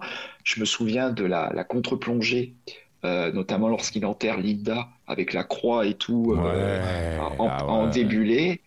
Je me, je me rappelle que même quand il coupait la tête, ce qui m'avait marqué, c'était le design de la tête, qui d'ailleurs a une importance dans la suite, parce que militairement, on voit que c'est une tête de, entre guillemets, de poupée, mais en même temps, j'avais pas le réflexe de me dire c'est mal fait. J'étais totalement dedans, en fait. Et je me souviens que, bon, bah, le, le plan, moi, qui m'avait qui m'avait fait que j'étais devenu, euh, entre guillemets, fou devant le film, euh, c'était la, bah, lorsqu'il y a le fameux plan signature de la caméra qui rentre dans la maison, mais surtout que la caméra suit justement le personnage à travers les arbres. Et en fait, euh, tu, tu as après la caméra qui heurte, enfin, H qui heurte un arbre, et en fait, la caméra fait une espèce de, le- de vue subjective de chute dans l'eau. Et en fait, tu le vois redevenir un zombie. Et je me souviens que cet enchaînement de plans m'avait énormément marqué. parce qu'il y avait effectivement toute une hystérie, enfin une frénésie plutôt, et en même temps il y avait des idées que j'avais jamais vues ailleurs. Euh, c'est-à-dire que les transparences étaient visibles, mais en même temps j'étais totalement emporté par dedans. Euh, je me demandais même comment il avait fait, qu'est-ce que c'est que ces plans en fait, et qu'est-ce que c'est que ce personnage en fait? Et euh, je me souviens qu'en plus il y avait déjà un effet extrêmement, euh, moi qui m'avait marqué, euh, c'était en fait lorsque il se réveille, il devient mort-vivant, mais en fait il, redevient dans cette espèce d'onirisme. Parce que je trouve que là, dans certains aspects, il y a un côté très surréaliste, un peu à la, la Louise Buñuel d'ailleurs. le- Effectivement, il y a un côté un peu onirisme bah, qu'on avait dans, chez, chez Buñuel, ou même dans les films muets, c'est-à-dire cette espèce avec notamment tout le travail sur les éléments naturels, le brouillard justement qui rentre dans les arbres, qui est pourtant rien de plus qu'un effet euh, de, caméra inversée en fait, c'est-à-dire la, pellicule est défilée à l'envers, mais en même temps ça fonctionne super bien en fait. Pareil, le gros plan sur les yeux, l'idée géniale d'avoir intégré une espèce de, truc de lait pour faire figurer que ça devienne comme une fumée qui enlève, euh, qui disparaît des yeux, je trouvais que c'était euh, une super idée en fait quand Ash n'est plus possédé par, n'est plus le Evil Ash. Ça, c'est que des idées comme ça, mais que je trouvais qui m'avaient énormément marqué. Et en fait, pour moi, c'était comme un, baptême de feu par rapport à toute la vision que j'avais euh, euh, des films d'horreur et plus généralement du cinéma. C'est un tour de force euh, le début en fait. Moi je suis, arrivé. Je suis arrivé en me disant ah je vais me taper un remake du, premier c'est un peu dommage j'aurais bien aimé avoir une suite etc et en fait le film commence tout de suite en te disant on va faire un parce que sa copine se transforme et il la décapite, mais tout de suite, il prend même pas le temps de réfléchir à ce qui se passe ou quoi que ce soit. Sa première réaction, c'est de la décapiter, et hop, on passe à autre chose. Tu vois, il y a pas de moment où il se dit. pas, euh, c'est pas, Sam Raimi n'est pas un sentimental. Voilà, Enfin, il y a- il y et a on n'est pas là pour ça. ça m'a fait marrer, ça m'a fait marrer en fait. C'est drôle. le côté, euh, il la décapite Ouais, direct. Il cherche même pas à comprendre ce qu'elle est ou quoi que ce soit. Il la décapite. La légende voulait que Bruce Campbell s'est s'est pété la mâchoire parce que le vélo utilisé pour filmer ces scènes là, euh, Ouais. euh, apparemment, il se serait pété la mâchoire. En fait, c'est une rumeur que c'est Rémi et Bruce Campbell eux-mêmes Qui ont, qui balancé Ouais. cette rumeur. Non, Bruce Campbell ne s'est pas caché la pour- mâchoire. alors moi, ce que j'ai lu, c'est que en fait, sur le tournage, Sam Raimi devait le suivre sur un vélo avec une caméra et qu'il a fait croire et qu'en fait, il a fait croire aux, ils ont fait croire aux équipes présentes Ouais. que en fait, il lui avait euh, éclaté la mâchoire. La mâchoire. Pour moi, c'était pas forcément un, Ah, un truc promo, enfin, mais peut-être, peut-être les deux, peut-être Il y a un bon article. euh, si un jour il y a un film qui vous intéresse, tapez le nom du film. Si vous parlez anglais aussi, euh, tapez le nom du film et ajoutez oral history derrière et vous tomberez Ah, souvent ouais, des- ouais, sur des très très bons articles avec les gens du crew qui racontent ça. Ouais. Et Evil Dead 2 a un très très bon oral history et que le premier n'avait pas d'ailleurs. Et, euh, et c'est- c'est- c'est- c'est- ça, ça manque un peu en France de faire des, des articles comme ça. Si je peux me permettre, je sais pourquoi, c'est que c'est une putain de tannée. Ça doit être galère. Ah, hein. c'est une Ouais. galère. J'ai essayé d'en faire quelques-uns sur des albums ou des films et tout. C'est euh, c'est un travail sur plusieurs mois et euh, Ah il faut jongler euh, c'est dur. ouais, une dizaine dur. de personnes. euh, ouais. Ouais, ouais, c'est dur. Mais allez le dire en tout cas. Ou alors écoutez-moi, parce que je vais juste répéter tout ce qui est dans la... tout ce qui est dedans. Écoutez la saga, quoi. Écoutez la saga. Quoi. Dit-il aux gens qui écoutent de Aux toute gens façon qui écoutent déjà, la saga. exactement. Et il y a des plans, euh, je vais parler beaucoup de plans, hein, je suis désolé, mais Bah, c'est pas, on s'était fait réflexion Bah, sur Evil Dead 1, c'est pas un film d'histoire, c'est un film de plan. de plans, voilà. Narration visuelle pour être plus Le plan précis. qui oui, défonce- exactement, celui, exactement. celui qui défonce les portes euh, et qui embarque H dans les arbres, je l'ai trouvé énorme ce plan. En fait, il était attaché à une, une espèce de toupie fait, euh, fait de briques et de broc, et en fait, tu avais les, les techniciens, euh, donc il était accroché là apparemment toute une journée, donc ça tournait pour voilà. Et en gros, en fait, c'était les techniciens qui jetaient avec des branches d'arbres, de sapins et tout, qui lui, qui martyrisaient avec, pour simuler le fait qu'il traverse les arbres. Encore une fois, enfin, enfin, je dis encore une fois par rapport au, premier épisode, c'est, ça qui est dingue, c'est que il faut un talent assez dingue et super précoce en plus, et pour en fait tourner ça, c'est-à-dire en sachant comment c'est fait et tout ce qu'il y a autour, et se dire que ça va faire flipper les gens. Tu vois ce que je veux dire? C'est-à-dire qu'il y a, y a, il faut, quand même, faut, faut, faut savoir se, se projeter. Enfin, faut pouvoir imaginer la chose, imaginer un point assez inimaginable, le film que ça va devenir, alors que autour de toi, t'as euh, des techniciens qui secouent des branches, quoi. Je sais pas si tout est chorégraphié ou tout est. Euh... Foutraque Oui, foutraque. oui, oui. On sait, on Non, sait, non, on non, sait jamais non, non, non. vraiment en fait. Rien non, improvisé. non. Non, non. Rien n'est improvisé parce qu'il y a un côté, je- on dirait que c'est improvisé en fait dans la manière où c'est fait. Non, non, apparemment, en fait, d'après ce que, ce que tous les making-of disent, euh, Sam Raimi, il, avait, il savait exactement ce qu'il voulait en termes de plan. Par contre, il y a un truc qui est vrai, c'est que ils avaient un planning apparemment extrêmement serré, euh, extrêmement, euh, enfin, des journées de 15 heures, etc., pour pouvoir faire tous leurs plans. Et euh, surtout, en fait, ce qui s'est passé, c'est que l'équipe, malgré la dureté du tournage, parce qu'on a oublié de préciser, ça a été tourné en plein été, euh, sous une chaleur torride, euh, malgré tout, il y avait une ambiance très décontractée et chaleureuse, donc ce qui fait qu'ils ont rajouté des idées au fur et à mesure. Parce qu'ils s'éclataient tous aussi bien devant que derrière la caméra, notamment tous les techniciens des effets spéciaux, donc que soit Mark Shostrom et puis les, les trois du trio KNB, c'est-à-dire euh, Grégory Nicotero, Robert Kurtzman et Howard Berger, ils feront plus tard, bah, qui travailleront plus tard pour euh, un nombre incalculable de grands réalisateurs, ça va de Carpenter à Spielberg, en passant par Scorsese ou euh, plein d'autres, et qui en même temps ont, euh, maintenant font principalement du, Walking Dead en fait, et qu'on va retrouver d'ailleurs euh, dans qui vont suivre Sam Raimi et tout, mais ils racontent dans un making of qu'en fait ils s'éclataient vraiment à tourner le truc. Mais vraiment, c'est-à-dire qu'en fait, Sam Raimi les sollicitait en plus pour des idées, etc. Je trouve que ça se voit. Je trouve qu'on ressent que Rémi a une passion, est passionné par ce qu'il fait. On sent que Bruce Campbell, il adhère à 200%. Euh, on sent que l'équipe derrière, au niveau des maquillages, au niveau du stop motion, on sent qu'ils sont tous sur le pro- à fond dans le projet. Et, et ça fait plaisir de ce genre de film, en fait, euh, je trouve. Bah, c'est jouissif, quoi. Ouais, ça fait vraiment Ouais. plaisir. H est lui aussi possédé, mais le soleil le rend normal. Ça, je savais pas que. euh, y avait- Parce que pourquoi pas Parce que c'est H. Oui, bien sûr. Linda est réanimée en stop motion et elle danse avec sa tête. Euh, Très belle scène, moi j'adore cette scène. Parce qu'en plus, il y a un effet euh, sur le, le corps et sur la différence. Tu as, une tête de poupée avec un corps qui est assez dégueulasse, en fait, dégarni de, en putréfaction. En fait, la stop motion, ça donne un aspect un peu poétique à l'ensemble. En fait, en plus, il y a un jeu sur le, corps qui ne tourne pas de la même manière que la tête. Et en fait, le fait en plus qu'elle disparaisse en faisant wouh comme ça, même si ça paraît, c'est un effet comique, bien évidemment, mais avec le, le charme de la stop motion, ça donne tout de suite un aspect qui est totalement différent en fait, que ça aurait été fait par exemple avec un, un vrai maquillage ou un vrai animatronique. Et c'est une scène très malaisante. hein. Ouais. Ouais, c'est une scène. c'est une où- très malaisante. Ouais, ouais. C'est une scène où tout est censé mais- être moche, tu vois, un petit Ouais, peu. ouais, ouais, et c'est. C'est... Euh, bah c'est c'est c'est- Mais c'est drôle aussi. oui et c'est drôle aussi mais ça repose c'est c'est un peu un cliché et on le voit dans Evil Dead et on le voit dans d'autres films d'horreur du monstre euh, c'est-à-dire euh, la créature possédée qui commence à, à chanter une comptine d'enfant vous voyez c'est ce moment où d'un seul coup le décalage crée euh, crée profondément le, le malaise et la terreur et là il y a de ça elle danse comme euh, ouais elle danse comme comme dans un ballet mais bon elle a sa tête sous le bras quoi donc euh, ouais c'est c'est c'est une scène assez marquante ouais. Il y a un effet que j'aime bien avec la tête, c'est quand elle est entre les jambes de H. Et que Oui. là, euh, c'est un vrai, là, c'est son vrai visage. Euh, et je me demande alors, ils ont dû créer des fausses jambes, etc., pour la mettre à l'intérieur? Ah, ils, ça Johan tu sauras peut-être ouais. ils ont dû faire un système, à mon avis, pour. Non, euh, alors en fait, d'après ce que, ce que j'ai compris, euh, je d'après mes souvenirs, en fait, c'était, ils ont créé en fait, une, une ouverture pour qu'elle puisse glisser le corps. Fait, c'est avec le maquillage qu'ils ont vraiment perfectionné parce que justement, euh, ce qui est encore bien fait aujourd'hui, c'est que on n'a pas l'impression euh, justement que la, la tête, euh, comment dire, quand je pourrais dire, la tête est collée en fait. Tu vois ce que je veux dire? En Mm. fait, il y a eu tout un travail au niveau de la lumière, notamment avec le, le chef opérateur euh, Peter Deming. Pour info, c'était sa première collaboration et il va suivre Sam Raimi au cours de sa carrière puisqu'on va le retrouver sur euh, Jusqu'en Enfer et euh, Le Monde Fantastique 12. Il devait même faire la photo de Spider-Man 4 à l'époque avant que le projet soit annulé et ça va être aussi le collaborateur euh, de David Lynch, euh, notamment à partir de Lost Highway. Et euh, il va faire la photo de Lost Highway, New Holland Drive, Twin Peaks Returns, etc.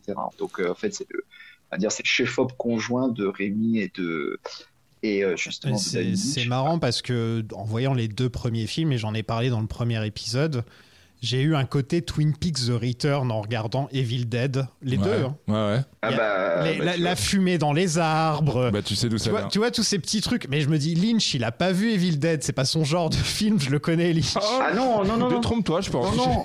Ah, ils ont bossé ensemble. Je sais qu'ils ont bossé ensemble. J'ai fait une recherche et j'ai vu qu'ils avaient produit un documentaire ou un truc comme ça ensemble ou un court métrage. Euh, ils se connaissent, je pense qu'ils ils doivent être proches, mais je sais pas si euh, Lynch se vante régulièrement de ne de, de ne pas Remat, voir. Remat et Razorhead et euh, il y a du Lynch et inversement. Ouais, voilà, ouais. ouais, ouais. Non, non, mais tout à fait. Elle, donc, pour reprendre la scène, elle a été, donc, c'est le chef-op qui a calé la lumière de manière à ce qu'on ne voit pas les coutures et c'est le maquilleur qui s'est arrangé au niveau du bas du cou pour donner l'impression, justement, que, euh, ben, en fait, c'est juste ça. Mais sinon, c'est bien elle qui est glissée euh, Ouais, voilà, sous je un, me disais. un ouais. espace spécial et tout. Et ça a été très dur à faire, apparemment. Ça va. Ça va bien. Ah J'en suis pas sûr. Tu viens de découper en morceaux ton ami avec une tronçonneuse. Qu'est-ce que t'en dis, grand frère?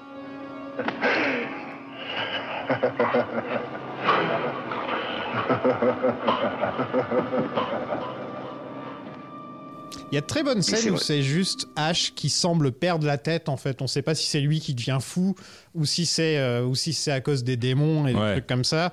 Euh, Il y a la scène du miroir qui est excellente par Bien exemple. sûr. Je la trouve Ah ouais, elle est vraiment très très bien faite. Et f- la scène donc qu'on m'avait vendue, la scène de la main possédée. Oui. Ça y est, on y est enfin, on y est enfin.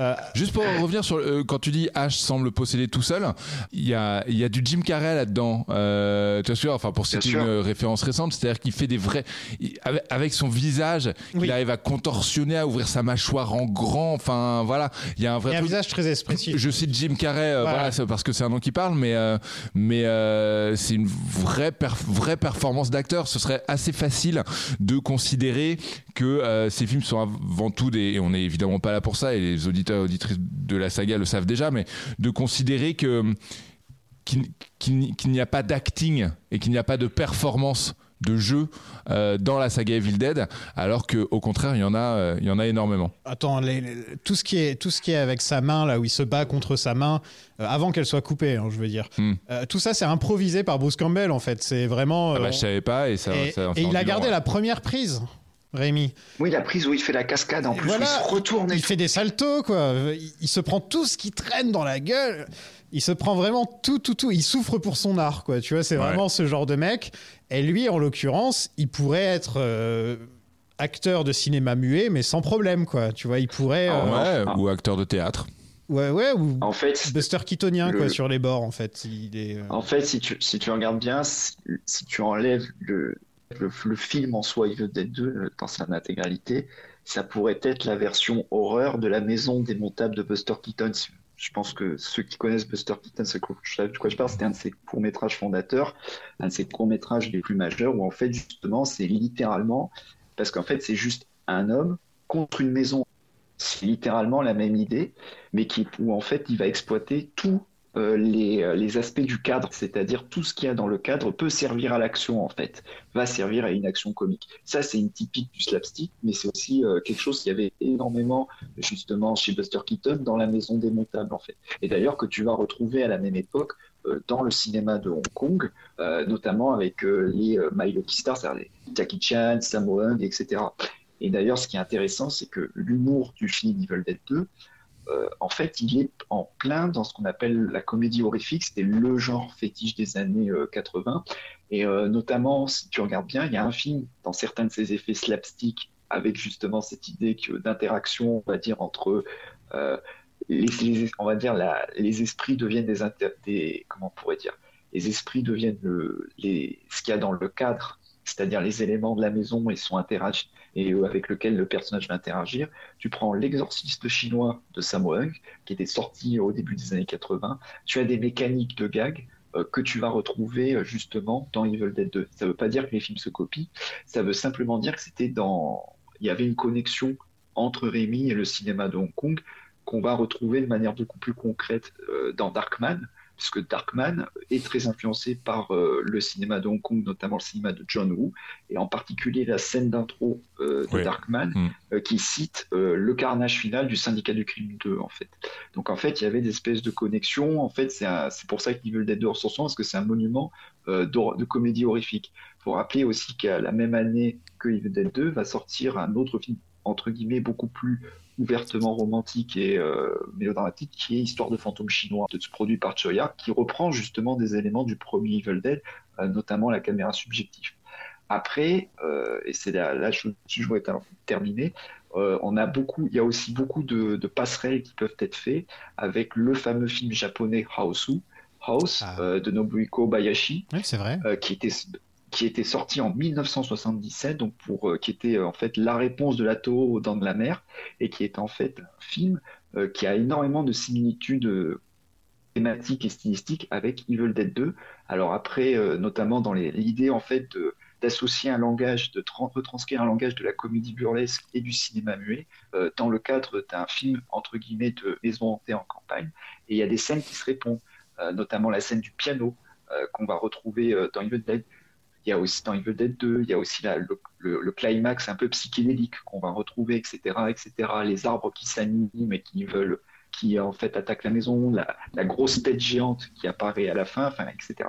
Alors est-ce que Sam Raimi l'a vu? Je ne sais pas, puisque officiellement le film est sorti aux États-Unis qu'au début des années, euh, fin des années 2000, début 2010 via Criterion. Mais apparemment, il y avait des rumeurs qui prétendent que le film avait été distribué un peu clandestinement dans certains campus américains au début des années 80. Donc voilà, on ne sait pas. Est-ce que c'est des connexions? Enfin, moi je pense que c'est peut-être des connexions, enfin on ne sait pas. Mais je tenais vraiment à placer ce, dernier film parce qu'il y a effectivement énormément de passerelles qui sont entre les deux. Tu as énormément de similitudes stylistiques, c'est-à-dire des influences communes, comme je disais, le film muet, l'animation, etc., qui se retrouvent dans ces deux films et chez ces deux cinéastes.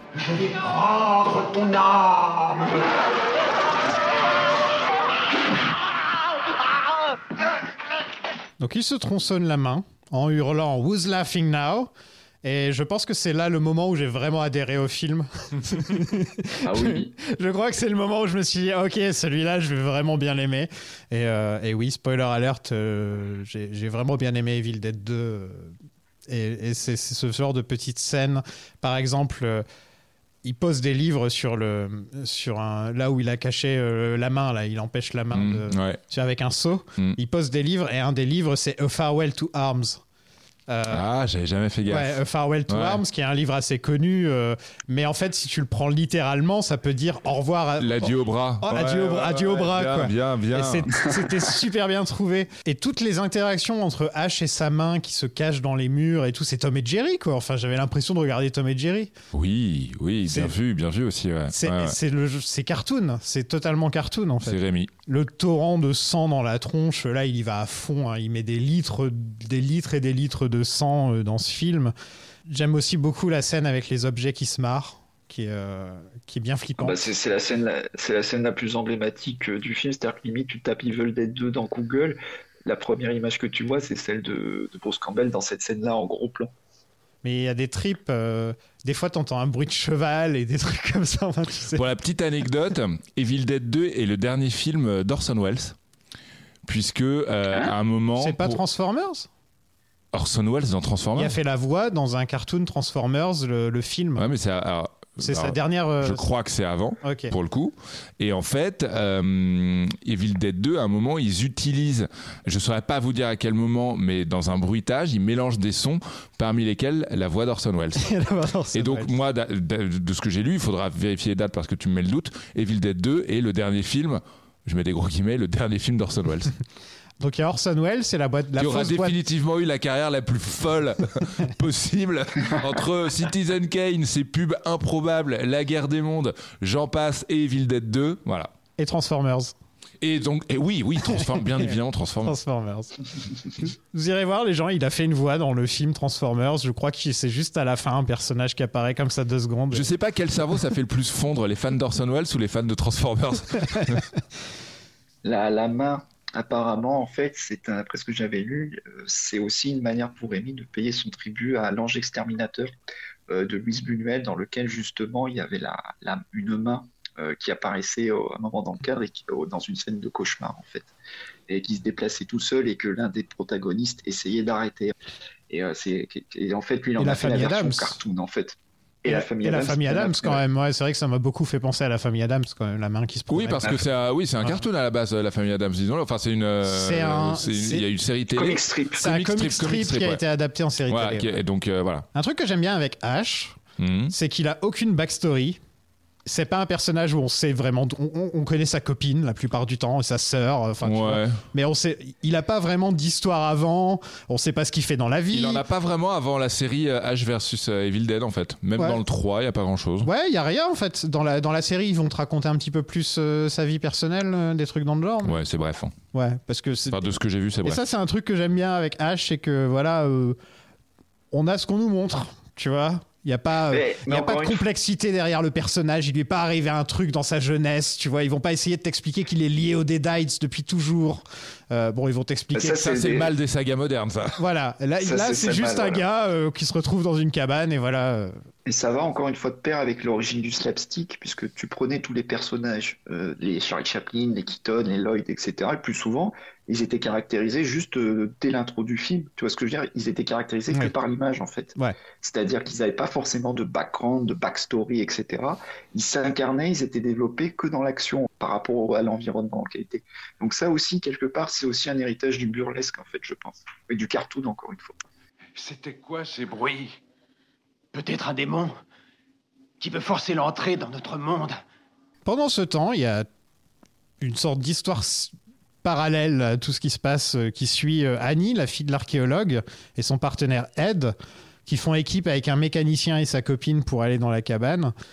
Ça aussi, je me disais, en fait, euh, en regardant le film, je me suis dit, ils vont vraiment faire tout le film où c'est juste Ash contre des Deadites et quand j'ai vu qu'ils rajoutaient des personnages, j'ai fait ah ok ça a du sens, il faut de la chair à canon, tu vois, faut qu'il y en ait qui se transforment ouais. en Deadites. Ouais, déjà, il faut de la chair à canon Ouais. et puis il faut, euh, il, il faut, qu'il y ait des dialogues, faut qu'il Faut qu'il y ait des échanges, Voilà. faut qu'il y ait des enjeux. Mais sinon, ait, pendant un euh, moment, j'ai vraiment cru que tout le film, ça allait être Ash contre des Deadites. Ah, ça aurait euh, été épuisant Voilà. en vrai. Enfin, ça aurait été une démonstration de technique finalement. euh, voilà, non, non.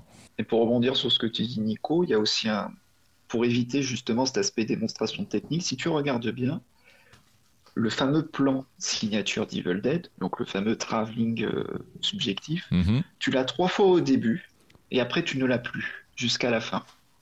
Et effectivement, c'est une Ils s'en débarrassent, tu veux dire, d'une certaine façon? C'est ça, c'est ce que j'étais en train de me, c'est ce que je, je me disais parce que je me rappelle, j'avais vu le, j'avais montré le film à une amie et elle m'a dit au bout du troisième, est-ce que ça va être tout le temps comme ça? Parce que ça elle m'a dit sinon ça va me saouler. Parce qu'effectivement l'effet peut paraître répétitif.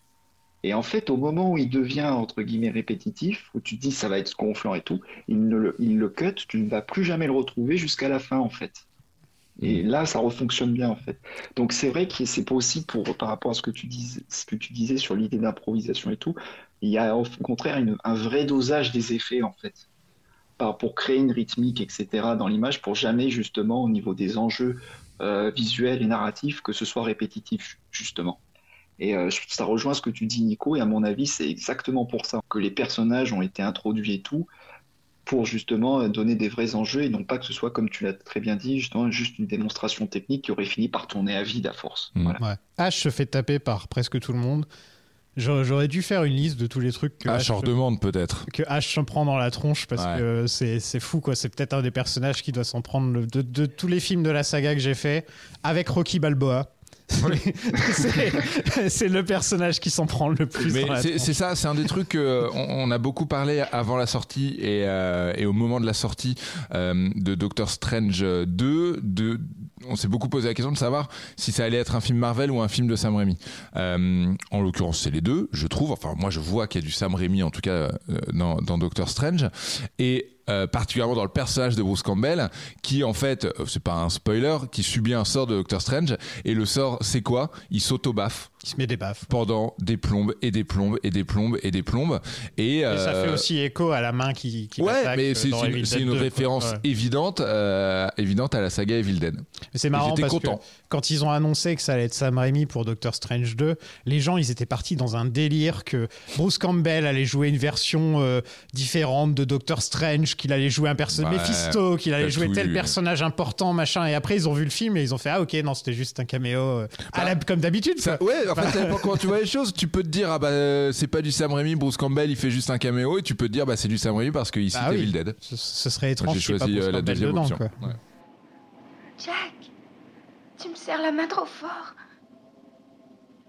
Mais je ne te serre pas la main.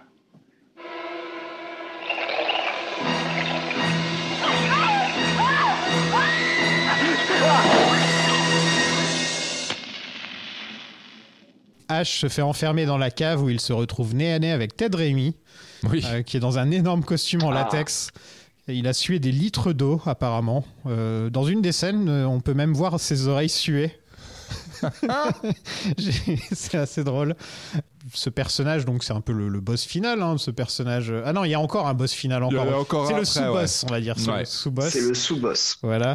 Qui est donc euh, cette, cette, cette dame qui a l'air tout à fait gentille quand on la voit en mode euh, normal. Et quand elle se transforme, euh, ça devient. Elle est énorme, elle a un ventre. euh, c'est dégueulasse, quoi. Tout est dégueulasse dans, dans ces scènes. Il y a. Il y a un côté Monty Python. Ça rejoint encore. euh, Tu je- veux dire la scène euh, de- dans les Monty Python où ils nourrissent le. Absolument. ouais. euh, Mr. Ah ouais, Creosote. tout Le mec fait. super ça obèse Ouais, ouais. qui est nourri comme Ouais, ça. C'est vrai qu'il y a un petit côté comme Il y a ça. un côté Monty Python dans, dans, dans le visuel, dans le ton. euh, il on parlait de. Oh, Et il y a un personnage dans tout, Buffy qui est exactement pareil et ça m'étonne pas que ce soit le même gars qui Et fait bah les- voilà. Parce que, ouais, ouais. L'œil dans la bouche, c'est un de mes pires cauchemars. hein. quand j'ai vu cette scène, euh, je me suis dit, tiens, j'avais jamais réfléchi à un truc que j'aimerais pas, euh, comme ça. Enfin, j'y ai jamais pensé. Un œil dans la bouche, c'est vraiment un truc que je veux pas faire. qui est une relecture d'un gag des Free Stooges. Il le disait dans le making-of euh, Ah, qui est disponible sur DVD dessus au canal. Tu vois les archives. Et en fait, il a voulu reproduire un gag des Stooges où en fait, c'est un gars qui s'étrangle avec une, euh, une, euh, une cacahuète. Et en fait, il a remplacé la cacahuète par l'idée de la cacahuète par l'œil. Et c'est justement un hommage aussi, il le dit aux spectateurs euh, du festival du Grand Rex. Euh, C'est-à-dire qu'en fait, c'est une scène parce que faut rappeler que lorsque Evil Dead avait été sorti donc dans les salles, notamment au festival, en fait, lorsqu'il a été projeté au festival du Grand Rex, il avait été très marqué par la chaleur du public et il s'est dit que ça, c'est un truc dont il souvenait toute qu'il se souviendrait toute sa vie. En gros, il a voulu faire un- un- une scène qui fasse euh, tressailler les, en pensant au spectateur du Grand Rex, et c'est celle-là en fait, Ah, c'est génial. C'est cool. spécialement dédiée à eux. Est-ce que vous avez déjà eu un, un film, donc a priori un film d'horreur, que vous regardez où vous découvrez que le réalisateur ou la réalisatrice a mis en scène littéralement votre pire cauchemar? Vous avez ça ou pas, votre pire cauchemar couché sur pellicule? Moi, je dois, je dois- je dois dire un truc. Mhm. J'ai très rarement peur au cinéma. D'accord. Mais je vois jamais. Mais tu fais des cauchemars. Mais en- oui, ça, euh, pas de problème. Mais au cinéma, Pas Bah, de problème, quel- genre, le mec dort très mal. je dors vraiment très mal. Pas Mais- de problème, je fais des cauchemars. Mais, mais, euh, mais c'est vrai. Et c'est un truc, ça m'emmerde en fait.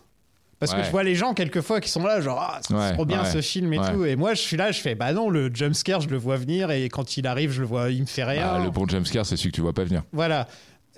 Et encore, tu vois, quelquefois, c'est un jumpscare et tu, tu sursautes, mais ça veut pas dire que t'as peur, c'est plus que t'es pris par surprise par le, Ouais, le truc, ouais. quoi, tu vois. Et donc, j'ai ce problème que les films d'horreur ne m'attirent moins parce que j'ai quasiment jamais peur au cinéma et ça me fait chier, quoi. Ouais. J'aimerais avoir. Ouais, c'est dommage. euh, C'est le genre d'expérience euh, cinématographique que je peux pas avoir, quoi. Je comprends. Et ça, c'est rare qu'il y ait un genre comme ça, euh, bah, comme des gens qui disent je peux pas supporter les comédies musicales parce que les gens qui chantent, ça m'énerve, quoi, tu vois, ou un truc dans le Je genre. comprends encore plus. Voilà. Toi, Et- t'as ça, Johan? T'as t'as un réalisateur ou une réalisa- réalisatrice qui a couché sur pellicule ton pire cauchemar? Moi, ça doit être Lynch. Alors, alors euh, c'est peut-être pas les pires cauchemars, euh, mais c'est plus, tu vois, sur des, des thématiques. Euh, Mhm. tu vois, bon, je, je- on va remonter euh, plus loin dans l'enfance, mais on va dire que mon premier choc par rapport au cinéma d'horreur, ça a été euh, quand j'ai vu trop jeune L'Entre de la folie de Carpenter à 9 ans. C'est trop un jeune. C'est bien trop Voilà. jeune. Trop jeune. Il manque Voilà. 10 ans. Ah, moi, j'en ai Voilà. une qui me vient en tête, Et- là, vite fait. Euh, la scène dans Matrix où il met le truc dans le nombril. La scène dans Matrix où il met le truc dans le nombril. L'agent Smith. Et c'est un cauchemar que t'as déjà fait? Non, mais c'est un truc que je pense ça pourrait être le genre de cauchemar que je fais. D'accord, ok. Et euh, pour revenir donc sur, euh, d'ailleurs ça ressemble, hein, l'idée de pénétrer et tout, puis avec le la- l'œil qui se qui fonce dans le truc, enfin il y a, il y a un côté un peu similaire je trouve. Euh, mais en fait, pour en revenir donc, sur ce que tu disais sur euh, Carpenter, en fait, c'est parce que euh, bah, déjà l'ambiance du film était particulière, parce qu'il y avait déjà un côté un peu surréaliste euh, qui tranchait, tu vois, avec ce que j'imaginais des films d'horreur, parce que pour moi, les films d'horreur, c'était euh, Freddy, Jason ou des trucs avec des monstres. Tu as ça aussi dans, la folie, mais c'est vu que ça fonctionnait beaucoup sur des éléments, on va dire, surréalistes, etc. Ça, ça me, ça me mettait mal à l'esprit. Tu avais la scène des gosses euh, défigurés euh, qui disent justement à, comment elle s'appelle, à, à qui accompagne Sam Neill, et leur, ils disent euh, d'un air naturel, alors qu'ils sont tout déformés, euh, viens nous rejoindre, etc. Et en fait, à partir de là, c'était la succession d'horreurs qui Ouais. m'avait fait terroriser. L'idée aussi de fin du monde, etc. Après, c'est est-ce que c'était le. Je pense que c'est un tout en fait. Euh, Ouais. Quand j'ai peur au cinéma, c'est plus un tout que une scène particulière ou un truc. Mm. C'est vraiment un tout, ce soit narratif, thématique et bien sûr visuel en fait.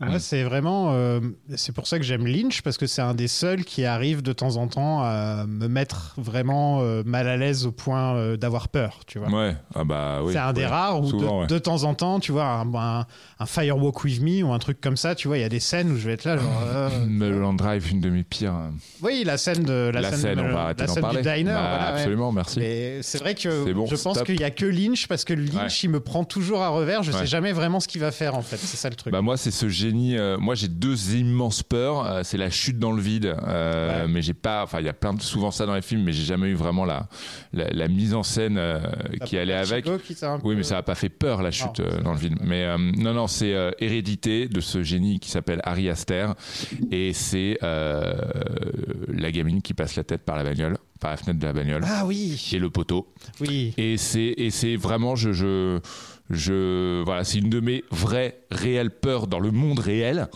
qui a été filmée euh, voilà, et que j'ai donc en Blu-ray chez moi, que je revois pas souvent. Euh, une scène qui m'a fait marrer. euh, Enfin, marrer, entre guillemets, c'est la scène où il y a, y, a y a des bruits et des sons qui viennent de partout et ils se tournent tous plein de fois vers en, bas, en haut, en bas, vers, vers là où les sons viennent. Tu vois, et je me demande comment ils ont fait pour synchroniser les acteurs, tu vois, s'ils avaient une sorte de une Ah. sorte d'objet, tu vois, en disant. C'est une, co- bah, une chorégraphie. Hein. Ouais, mais c'est ouais. vraiment, euh, c'est vraiment bien fait. Et, et là, la tension, tu vois, là, la tension, elle est à son comble à ce moment-là. Il n'y a, pas de dialogue, il y a juste des gens qui regardent à droite, à gauche parce qu'ils ont peur. Vrai. Et, et ça dure, en plus, c'est une scène qui dure assez longtemps et je trouve que ça fonctionne à merveille. C'est vrai.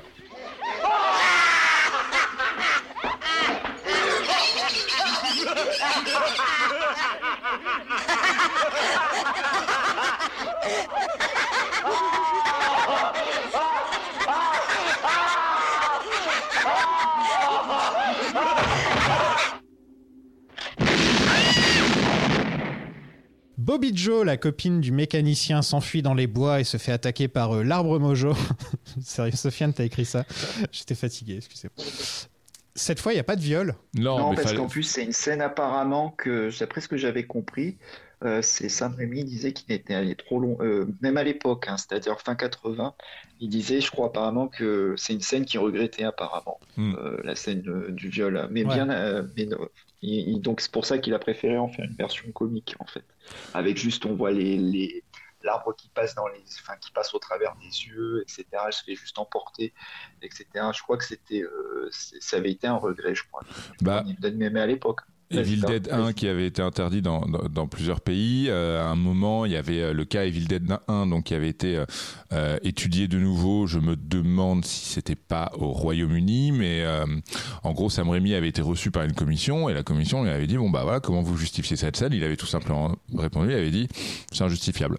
Voilà, il n'avait pas essayé de se cacher. Et c'est ouais, en effet une scène qu'il qu'il qu'il regrette aujourd'hui. Bah, comme tu disais, c'est une scène de petit con qui a 20 ans et qui sait pas vraiment ce qu'il va faire et des années plus tard, il regrette. quoi. Non, mais après, c'est ce qu'on disait dans le premier épisode, c'est que on- on- c'est un film quand même qui met en scène euh, des forces absolument terribles, démoniaques et maléfiques. Or, l'une des pires choses que le diable puisse faire à une personne humaine, c'est exactement ce qui se passe à ce moment-là dans, la forêt. C'est une, violation du corps. Donc ce que je veux dire, c'est que c'est- logique dans le film. Pas ce que je veux dire, c'est que c'est pas gratuit, mais en effet, c'est un geste, mais, c'est dispensable. Donc c'est un geste de petit con. Ça aurait pu fonctionner euh, si, euh, par exemple, dans, le premier, il y a le personnage masculin, le deuxième, je sais plus comment il s'appelle, euh, qui va, qui retourne dans la forêt et qui revient avec plein de blessures, etc. Et on peut se dire que si ça se trouve, lui aussi s'est fait violer par la forêt, tu vois. Ouais, mais c'est Et pas. ça, on joué, le montre pas. D'ailleurs, la forêt me fait penser à Blanche-Neige, moi, personnellement. Ah oui. Tu sais, la forêt qui fait peur quand elle est perdue dans les bois et qu'elle a Oui, l'impression. oui, euh, tu oui. vois, ça, ça fait Tout vachement fait. penser à Blanche-Neige, je trouve. Tout à fait, bah encore une fois, l'héritage du dessin animé, du conte en fait. Ce qui donne en fait le, le cachet un peu atypique du même visuel du film. Pour ça, en plus, bon, c'est vrai qu'on on en a parlé au début, mais c'est vrai que tout le travail, euh, c'est vrai que sur les maquettes, quand bien même tu vois maintenant avec la HD, que tu vois que c'est juste des maquettes, mais je trouve que ça apporte un côté, comme on disait au début, un peu onirique, un peu conte de fées justement à l'ensemble. Et c'est vrai que c'est ce qui donne pour moi la singularité euh, visuelle du film encore aujourd'hui. Ça a vraiment du charme. Visuellement, le film a, un certain charme en fait en termes purement de, ses idées de design graphique, voilà. Et euh, pour en venir sur ce que sur la scène où justement ils sont tous les quatre, ce qui m'avait marqué moi, c'était les déformations d'objectifs. Tu sais, euh, lorsque ça fait des espèces de zoom avec euh, l'objectif déformé, bah, un peu ce qu'on avait encore une fois dans les films muets à la, à la Abel Gans, etc., Murnau, en fait, pour créer des, es- des effets un peu qui sont en même temps très viscéraux auprès des spectateurs. En l'an 1300 après Jésus-Christ, on appelait cet homme le héros du ciel. Il proclamait à qui voulait l'entendre qu'il avait tué le démon. Il n'a pas fait un très bon travail. Donc, pour vaincre les esprits, il faut lire les pages manquantes du, livre. Et dans le livre, il y a un dessin d'un mec avec une tronçonneuse qui est destiné à vaincre les esprits. Et donc, il y a quand même un truc que c'est l'élu, en fait, H, quoi. On te dit quand même que c'est l'élu, mais c'est balancé tellement d'une manière euh, un petit peu comme ça. Ah, au fait, il y a un mec, Désinvolte, il y a un mec désinvolte. avec une tronçonneuse dans un livre sur le médiéval. Et genre, c'est normal, il y a personne qui pose de questions. Il y a un mec en chemise comme ça. ça, ça, m'a fait marrer, tu vois. Ça, c'est plus le genre de truc que je me dis, on n'en fait pas, on n'en fait pas euh, des tonnes. On va pas te dire, ah, euh, c'est lui l'élu avec. Oui, comme maintenant, voilà. Ouais, voilà. Là, c'est plus, il y, a une- il y a une page et il y a H avec une, une, une tronçonneuse et ça fonctionne, quoi. Ouais. Avec un côté très dessin d'enfant en plus, euh, qui Mm. fait vraiment dessin pour enfants et tout. Mais ça fonctionne super bien, quoi. Ça va encore une fois de pair avec l'esprit du film, quoi. Le personnage du mécano, il est insupportable. euh, il force H et, euh, et Annie à partir dans les bois pour retrouver sa copine. H redevient un Deadite. J'avais complètement oublié que c'était un Deadite. En Mm, fait, Il le film te fait oublier. Et d'un seul coup, à ce rebondissement, et c'est pour ça que j'aime plus ce film que le premier, c'est qu'il y a des rebondissements. Il y a, il y a une histoire avec des. Il y a des moments où je ne savais pas vraiment ce qui allait se passer. Et ça, c'était vachement plus intéressant, je trouve. euh, au niveau scénario, il y a plus de recherche. Oui, le, le 1 est beaucoup plus tonitruant, Voilà. alors que le deuxième est quand même, euh, est quand même davantage écrit. Ouais. Ouais, voilà. C'est pas guère épais, mais c'est quand même davantage écrit. Non, c'est pas guerre épais. Mais, mais ouais, j'avais oublié que H était possédé. Mm. Donc quand H est redevenu possédé. Bon, après, c'est vrai que la raison pour laquelle il redevient normal, c'est qu'il se rappelle le pouvoir de l'amour ou un truc dans le genre. Il se rappelle sa copine. Ouais, et tout, C'est un peu. Mais même, même tu vois cette idée-là, je trouve que euh, ça, c'est un truc qu'on va retrouver dans toute la, la film de Rémi. C'est souvent des enjeux très simples en termes de dramaturgie. Enfin, simple sur ces instants-là, en fait. Mais il arrive toujours, mais le côté sirupeux est toujours assumé, en fait. Le côté mélodrame est toujours assumé. Et en fait, ce qui donne une intensité visuelle, enfin, une intensité émotionnelle aux scènes, quand bien même elles détonnent avec l'aspect du métrage derrière. Il y a vraiment cette idée de, de recentrer sur des éléments, et je pense que viscéraux, euh, viscéraux par rapport à ce qu'est le personnage et le fait justement qu'il se remémore avec la, la, la comptine qui revient au fur et à mesure, euh, le collier, etc. Ça fonctionne en termes émo- euh, purement émotionnels par rapport à la tragédie du perso, quand bien même il n'a été caractérisé que de manière très simple euh, en début de métrage. Non, Dieu, je vous ai dit que c'était fini Alors écoutez-moi Vous entendez ce que je vous dis? Je vais bien Je vais bien. Annie attache la tronçonneuse au bras de H qui en profite Ah. pour se faire un canon scié. Euh, il La scène culte. groovy au passage. Et oui, donc là, en effet, il est badass. Là, euh, on peut pas dire le contraire. Euh, tu vois, dans le premier, je disais quand est-ce qu'il est badass H Bah, Il en- l'est un petit peu sur la fin. Encore une fois, euh, c'est vraiment là que débute en fait le, la légende, le mythe Evil Dead 2. C'est-à-dire que déjà, c'est quasiment.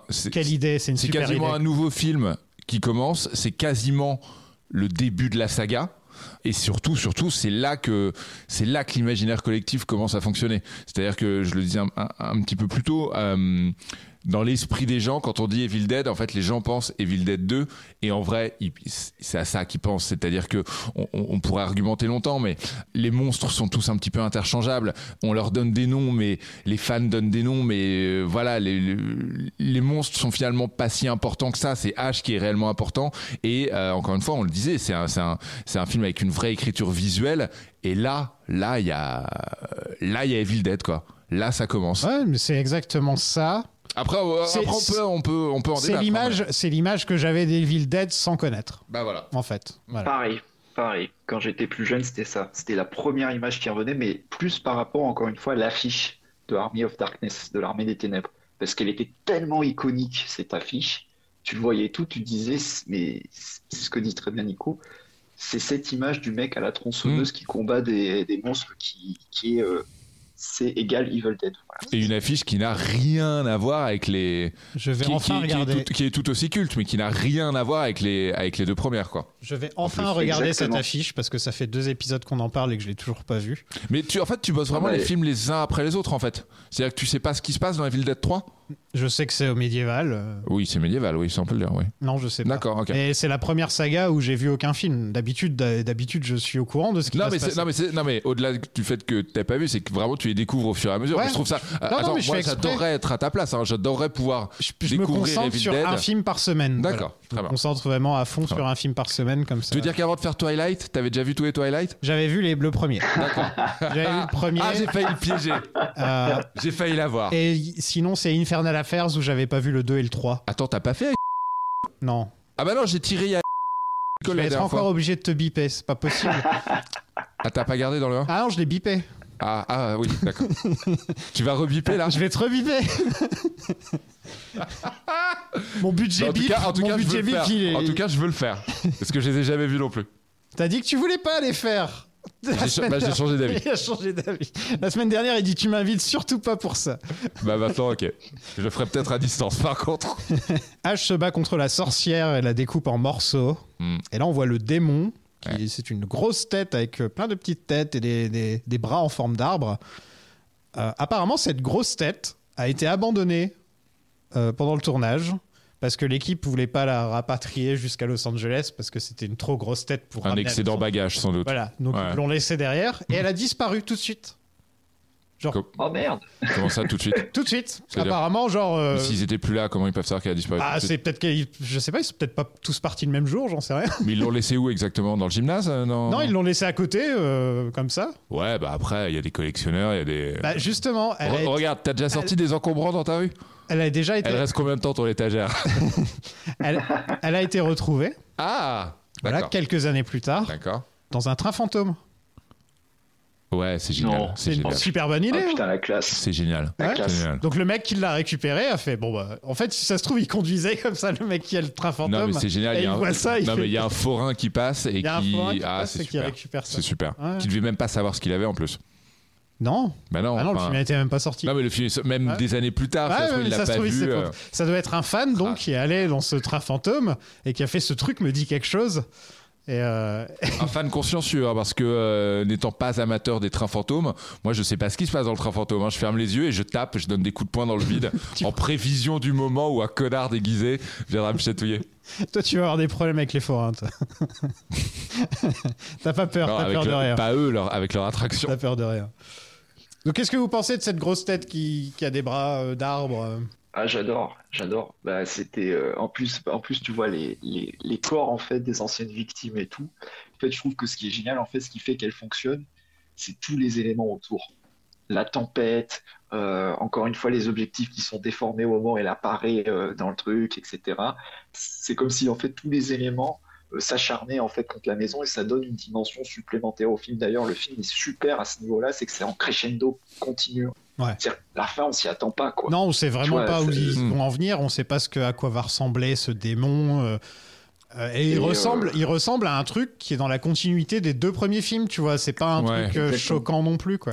C'est C'est ça. c'est un moment c'est un moment où je commence à m'emmerder un peu pour être tout Ouais. à fait honnête dans le film c'est en fait c'est un moment où et en fait pour moi c'est vraiment un point de jonction entre les deux premiers et le 3 c'est-à-dire où là Sam Raimi on sent que vraiment il a les moyens tout relatif hein, de faire ce qu'il a toujours envie de faire, de faire sans doute ce qu'il aurait fait dès le premier s'il avait eu euh, le temps, l'argent et tout ça. Et en fait, je trouve qu'on est euh, à partir de là, enfin particulièrement sur cette scène-là, parce qu'on va parler du plan final qui est ma boule mentale, mais euh, cette créature-là, ouais, m'emmerde un peu. Enfin, c'est bien fait, c'est dingue, euh, ouais, mais je trouve que c'est un, un peu le cul entre deux chaises finalement. Je trouve qu'on est déjà plus vraiment dans Evil Dead 2 et pas encore dans Evil Dead 3. Voilà, donc ça fait pas partie de mes.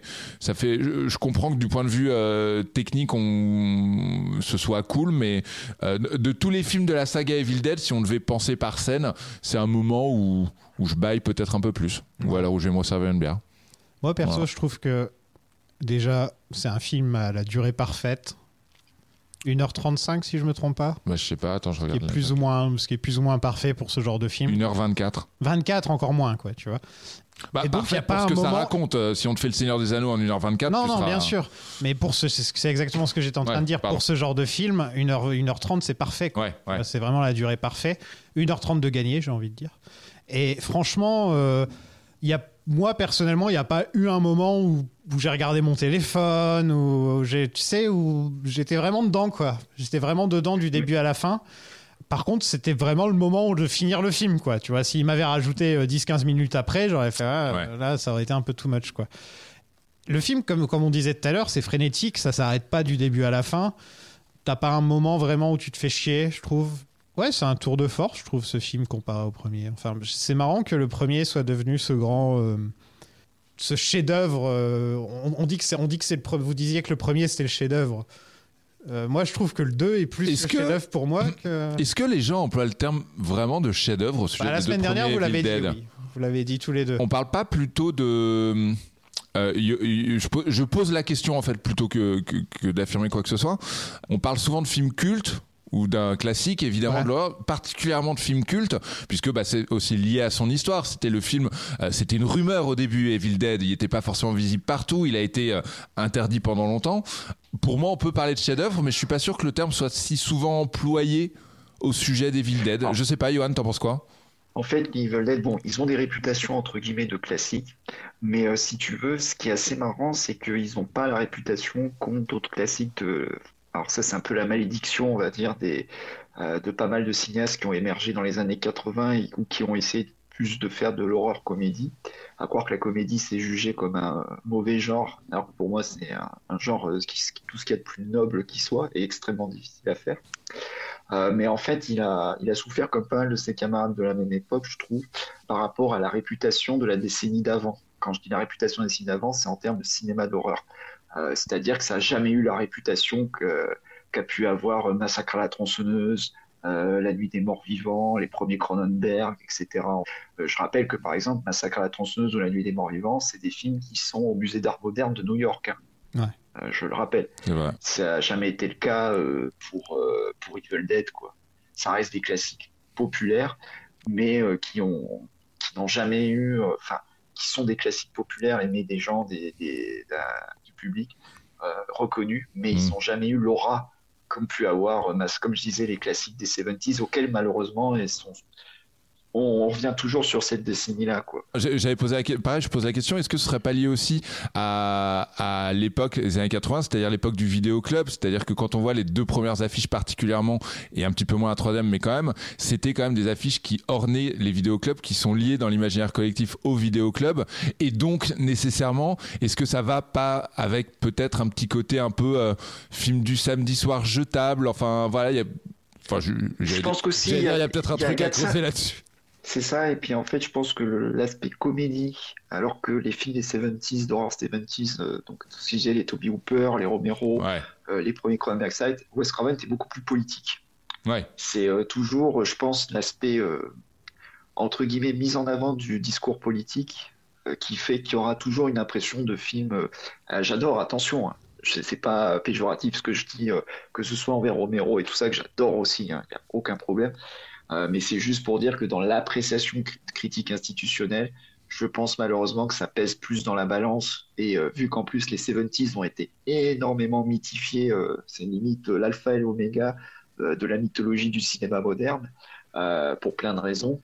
euh, que en fait on a tendance à regarder ce qui vient après forcément de manière un peu péjorative parce qu'en plus bon les années 80 c'est les années Reagan etc enfin bon à part faire euh, on n'est pas là pour faire une histoire historique du nouvel Hollywood etc mais euh, je pense que malheureusement l'inconscient collectif cinéphile entre guillemets euh, des 80s vis-à-vis des 7 par rapport aux 70s joue à mon avis pas mal dans ça en fait. Je, Ouais. je pense honnêtement. Mm. parce que c'est un peu le cas aussi euh, à part Carpenter qui, est, qui lui maintenant est considéré à juste titre comme un immense cinéaste alors qu'il a fait une grosse partie de sa carrière dans les années 80 euh, je- tu vois tu prends Evil Dead tu prends même euh, je pense même à des trucs euh, enfin du moins c'est l'impression que des ba- des bar- barrières d'ailleurs qu'il faut parfois que voilà des barrières qui seraient parfois de bon ton de, de briser hein, mais voilà Ah bah oui, a oui, bien sûr, debout, bien ouais. sûr. Hey, je vais prendre ton âme, je vais prendre ton âme, je vais prendre ton âme.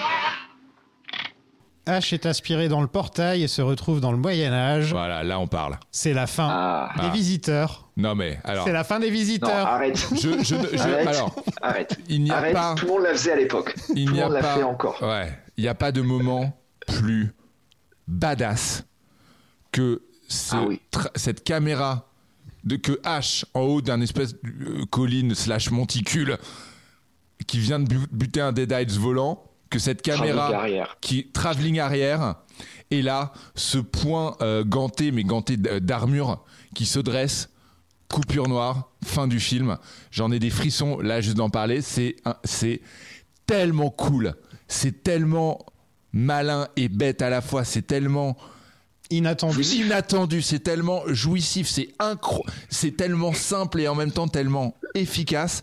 C'est alors j'aime bien parfois euh, dire des conneries que je regrette, mais est-ce que c'est pas genre et j'aime bien parfois, euh, tu sais, euh, décou- découper toute une carrière, réduire des carrières à une scène. Franchement, c'est de, et j'ai vu tous les films de Sam Raimi, c'est les 10 secondes les plus cool de toute sa filmographie. Mais vraiment. Et de très très loin. C'est génial. Ah, le moment où il attache, Génial. la, où il attache la, la tronçonneuse à Pour sa moi, c'est mieux. Pour moi, c'est mieux. aussi- Pour moi, c'est mieux. aussi cool. Mais c'est vrai que quand tu lances un, ah, quand tu lances un film comme ça et que tu termines sur ça, enfin moi je me revois à, à 14 ans, j'étais comme un fou. Et littéralement, je, je- déjà le film était tel que, euh, je sais pas si je devrais dire, j'en étais un point où je, je mimais les mouvements de caméra et les sons, parce que tellement que j'étais à fond dedans. Et puis la fin, je, avec le point levé comme tu dis, mais je, je- j'en pouvais plus. Et imagine les, euh, les gens à l'époque attendaient, désormais attendaient la suite. T'es là, mais tu, tu devais devenir zinzin. Mais complètement. Puis en plus, c'est C'est pas. une idée de génie. C'est tu- une idée de génie. ouais. Puis en plus, tu, pars quand même d'un film d'horreur dans une cabane et tu termines le film au Moyen Âge sur un aspect totalement épique. Mais c'est fou. Non mais je veux dire, il n'y a pas d'autre mot. Non mais c'est complètement taré quoi. Non, mais c'est comme Ah, si dire, euh, tu- Frodon, à la fin du Seigneur des Anneaux, atterrissait à New York de nos jours, tu vois. T'es là. Non, mais c'est un côté là, un peu comme ça, sur ouais. une méga Ça aurait trahison. été horrible. Là, là, ça aurait été horrible. Et pour le coup, c'est un mauvais exemple parce qu'il y a quand même un, un- un matériau d'origine où, à un moment, déconne pas, tu peux pas faire ça. Mauvais exemple. Non mais je vois ce que tu veux dire. Mais tu comprends. Non mais je vois ce que tu veux dire. Je, je vois ce que tu veux dire. C'est comme si tu partais juste de la comté et que tu arrivais directement dans le Mordor en fait, sans passer par toutes les, Ouais. les étapes intermédiaires. Vous savez à quoi ça, ça me fait penser Ça me fait penser un peu. Et Johan, pour le coup, t'as participé à l'épisode sur euh, Matrix. euh, t'as fait quoi Re- Reloaded, c'est ça? Ça me fait Ouais, penser un ça. peu à Matrix Révolution, la scène où son boss, lui. En gros, euh, parle à Neo en disant euh, voilà les investisseurs veulent euh, un, un quatrième Matrix parce que ça fait fric. Il y, y a un côté genre putain mais où est-ce je suis où là en fait? Tu, tu vois ce que je veux dire? Oui. Il y a il, Oh c'est- oui. c'est- il- il a une fa- il, il désingue tes attentes de façon euh, à, la f- à la fois troublante, évidemment inattendue, pas stupide du tout. Ça a du sens dans le récit, c'est pas juste pour choquer, et en même temps, ça crée une attente démentielle pour la suite, quoi. C'est génial. Je savais que le 3 c'était médiéval. J'étais au courant, tu vois, je savais qu'il devait bien y avoir un moyen d'y- aller, mais je ne savais pas du tout que le 2 annonçait déjà le 3 en fait. Ouais, ouais. Voilà, je pensais que chacun des films était un peu dans son propre univers, tu vois, il y avait un petit côté comme ça avec Evil Dead, tu vois, où tu te dis euh, chacun des films pourrait très bien être euh, y avait- et là en fait c'est H euh, Oh là là. médiéval mais enfin dans mon état d'esprit, je me disais ça se trouve c'est pas le H qu'on voit dans les deux premiers, c'est un H de cette époque-là. Tu vois que je me Oui, dis- oui, Ouais, oui. c'était ça forme l'imagination. de spin-off, Voilà, c'était ça, ça, un truc, ouais, un truc non. comme ça que j'imaginais. Et donc quand j'ai vu ça, j'étais euh, j'étais content. Je- je- Franchement, Je- si j'avais vu ça au cinéma, j'aurais applaudi. quoi. Je dis rien, mais je pense que Yann pense la même chose que moi. J'ai vraiment hâte que tu vois Evil Dead 3. tu, tu disais ça du, du 2 déjà quand on a fait le premier. ouais, ouais, ouais. Ouais, ouais, Evil Dead 3 va te. Ouais, va, ouais, va te Tout, flinguer je- la gueule. quoi. sais, tout ce que je sais du 3, c'est que c'est une grosse comédie. Ah oui, c'est une comédie, ouais. Voilà. Ah oui, c'est- Essentiellement, ah ouais. une grosse, grosse comédie. Oui, c'est une comédie, ouais. T'as pas peur. S'il y a un moment qui fait En, peur. en- en- en fait, tu vas directement dans la comédie, c'est-à-dire que le premier est un film d'horreur, le 2 c'est horreur comédie, le 3 c'est complètement une comédie. Ok, bah ça se trouve, ça va me plaire. hein. Et en fait, ça va aussi de pair avec le statut de H qui passe euh, de euh, anti-héros dans le 1 et le 2, et là, à moitié du 2, il devient héros, enfin, la fin avec la tronçonneuse star, il devient héros. Dans le 3, il devient héros, mais il reste totalement stupide. C'est-à-dire qu'en fait, euh, là, c'est vraiment euh, Monsieur Catastrophe, euh, imbu de lui-même et qui va s'en prendre plein la gueule, en fait. Euh, parce qu'il est perçu. Voilà, en fait, c'est ça. Bon, bah, je c'est verrai vrai bien. que- C'est là où il a le plus de dialogue. C'est là. euh, c'est- C'est finalement là où H existe le plus, le plus Ouais. dans, tous les, dans tous les films.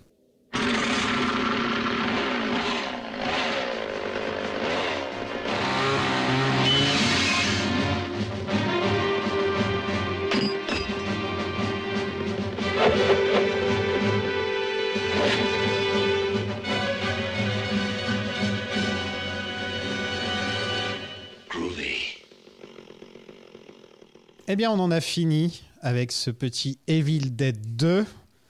Qu'est-ce que vous en avez pensé? Bah, moi, ça reste euh, un de mes films de chevet, comme je t'ai dit. Euh, si je devais faire une liste de mes euh, 100 films préférés, il serait, comme j'avais dit en intro, c'est mon épisode préféré de la saga. C'est un de mes films préférés de Sam Raimi, c'est un de mes films préférés tout court. Euh, et je, re- je rebondirai sur ce que j'ai dit au début, au tout début de l'émission, c'est-à-dire que ça a été une vraie porte d'entrée sur une autre façon d'appréhender le cinéma en général. Et euh, ça te fait rire, mais je pense que sans ce film-là, que j'ai vu peut-être au bon âge aussi, et ça va peut-être vous faire rire au niveau des exemples, mais je pense que c'est ce film-là qui m'a initié vers un certain type de cinéma. Je pense à des trucs aussi différents que euh, À toute épreuve euh, de John Woo, euh, Lidstomania de Ken Russell, Orosu, ou même récemment plus des films à la triple R ou des Mhm. Everything Everywhere at Once, c'est-à-dire des films fous, des films frénétiques qui vont dans tous les sens, mais en même temps qui n'oublient jamais le cinéma. En fait, enfin, des films où tu termines, comme tu l'as très bien dit Nico, en parlant de la fin d'Evil Dead 2, euh, tu termines comme un fou, euphorique, c'est totalement frénétique du début à la fin, mais en même temps il y a des idées de folles, complètement folles, et pour moi c'est peut-être, euh, excusez-moi l'expression un peu péteuse, c'est du pur cinéma. C'est Mhm. vraiment le cinéma euh, à l'état pur. Voilà. Le film qui est une expérience frénétique et où tu termines complètement lessivé, mais en même temps euphorique parce que tu viens de voir. Voilà. Evil Dead 2, euh, le meilleur résumé de la saga Evil Dead. Finalement, c'est-à-dire que pour moi, tout Evil Dead est contenu là-dedans.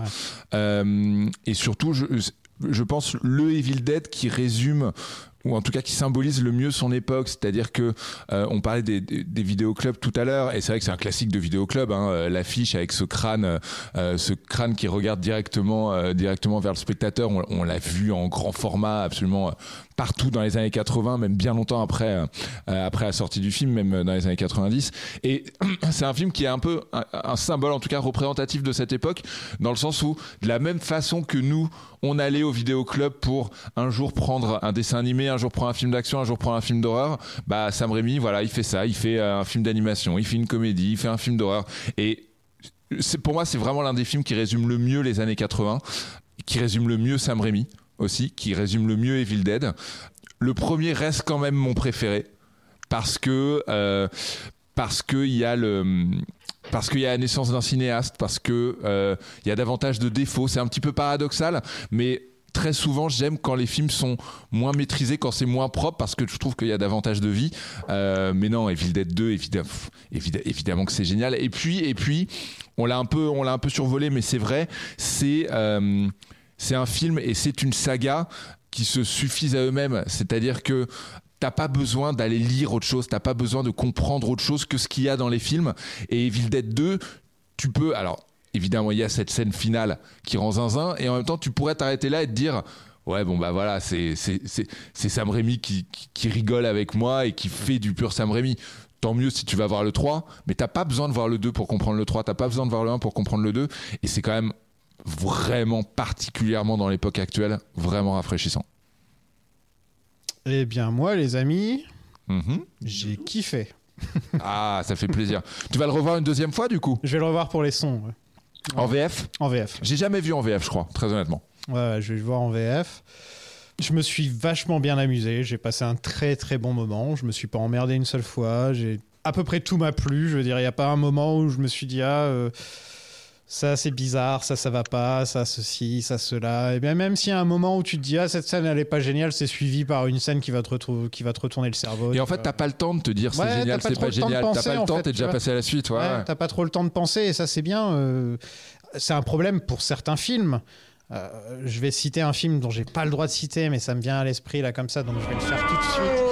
Euh, Star Wars épisode 9. Star Wars épisode 9, C'est lequel de neuf? Le dernier. Ah, c'est horrible ça. Voilà.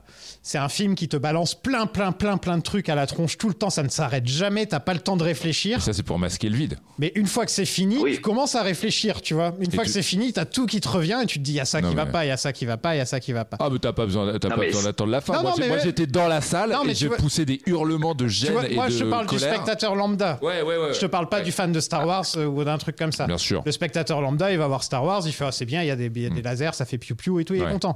Une fois que tu commences à Mais le- réfléchir deux secondes, tu fais ah, il y a ça qui va pas, Ouais, tu commences ouais. à gratter un peu et tu fais ah, il y a rien qui va. Moi, personnellement, dès la première scène, j'aimais pas le film. Ouais. Mais en tout cas, là, pour Ah, mais revenir à. Evil Dead, pour revenir à Evil Dead, euh, je trouve.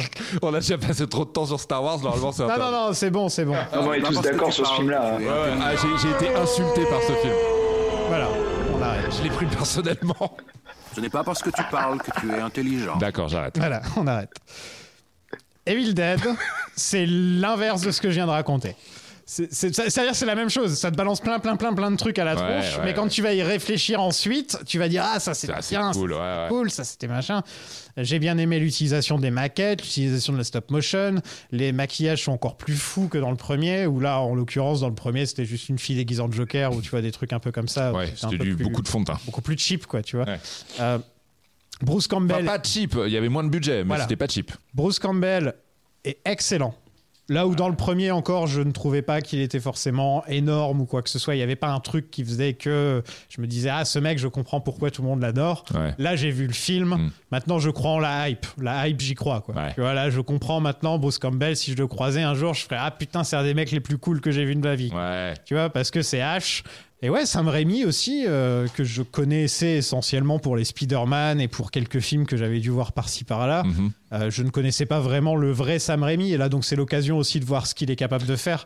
Evil Dead 2, c'est le je vrai trouve Sam que Raimi. voilà là c'est vraiment euh, c'est vraiment Ouais. ça que j'attendais de, de, de Sam Mm. Raimi et c'est un plaisir d'avoir enfin pu en parler. Et ouais, je pense que c'est le film de la saga vraiment où il est le plus Sam Raimi parce qu'à ce moment-là de la saga, il y a une vraie attente pour le 3. Une vraie attente pour le 3 qui n'y avait pas pour le 2. Donc, certes, il a fait le film qu'il voulait, mais, euh, mais voilà, c'est, je pense qu'il n'a pas ressenti vraiment de grande pression avant de faire le 3. Je pense qu'il était vraiment très libre sur le 2. Ouais ça se voit. Mm. Ouais t'as Dino qui paye. t'as Dino De Laurentiis qui te file un chèque. Ouais, il est Euh, vaguement radin, mais il paye. il est vaguement radin ouais. Ouais, bah demande à Lynch, hein, tu vas voir. Ce sera fait. Il aura beaucoup de choses à dire. Ce sera fait. Et ouais, donc content d'avoir fait Evil Dead. J'avais un peu peur au début de me dire ah ça se trouve j'ai pas, je vais rien. Quand j'ai vu le premier et que ça m'a pas non plus euh, Ouais. Retourné, je me suis dit euh, ah ça se trouve le 2 va pas me plaire et là je vais commencer à là les gens là, là, les geeks ils vont commencer à gueuler là tu Ouais. vois. Là, là, c'est là que je vais entendre sur Twitter euh, ouais euh, comment t'aimes pas ça et tout c'est honteux. Mais tant mieux parce qu'en vrai, ah, c'est- pas des films très cérébraux. Normalement, c'est pas des films Non. qui infusent, c'est des, Non. c'est des supercuts, tu vois. Donc tant mieux si Ouais. finalement à la deuxième fois, Voilà. ça t'a quand même. Ça fonctionne très Ouais. bien. Ah voilà. Bah merci beaucoup. Merci cool. beaucoup à vous deux de m'avoir parlé, je suis désolé. Hein J'ai encore trop parlé, je suis désolé. Ouais, de toute façon, tu seras aussi coupé au montage. On sera tous les deux coupés au montage. Moi aussi, hein, vous pouvez me couper. on si ne fait pas d'épisode. On balance tout. tu étais, apparemment, c'est mon huitième épisode. Je tiens à te le dire, Johan, tu étais parfait. Euh, Johan, Ah, merci, on peut te retrouver gentil. où en ce moment? Sur Monsieur Bobine, c'est ça? Sur Monsieur Bobine, Furiosa, et puis bah, sur euh, les, les- les réseaux sociaux, hein, c'est-à-dire Facebook, euh, Twitter, Instagram. Donc euh, Johan Ah, voilà. Orzulik. Et si vous, si vous voulez aussi et que vous êtes fan de Matrix, il y a un livre qui s'appelle L'œuvre des Wachowski, Ah. qui est coécrit par Johan. Euh, et donc, Et Julien Pavageau et Aurélien Noyer. voilà, par l'équipe de Monsieur Bobby. Qu'il faut que je lise absolument. Nico, on te Oui. retrouve sur Filmo? Euh, sur Filmo, absolument. Donc Filmo, plateforme de streaming 100% cinéma, euh, où je vous concocte de choix de programmation et euh, des émissions dédiées, euh, thématiques, euh, sur euh, voilà, le cinéma de genre, le patrimoine, euh, tout ça. Donc euh, abonnez-vous. C'est pas très cher en plus. Eh bien, encore merci, messieurs. C'est vous, merci, monsieur. Merci à On se revoit pour... euh, Gloire à celui qui vient du ciel pour nous délivrer du terrible Kandar.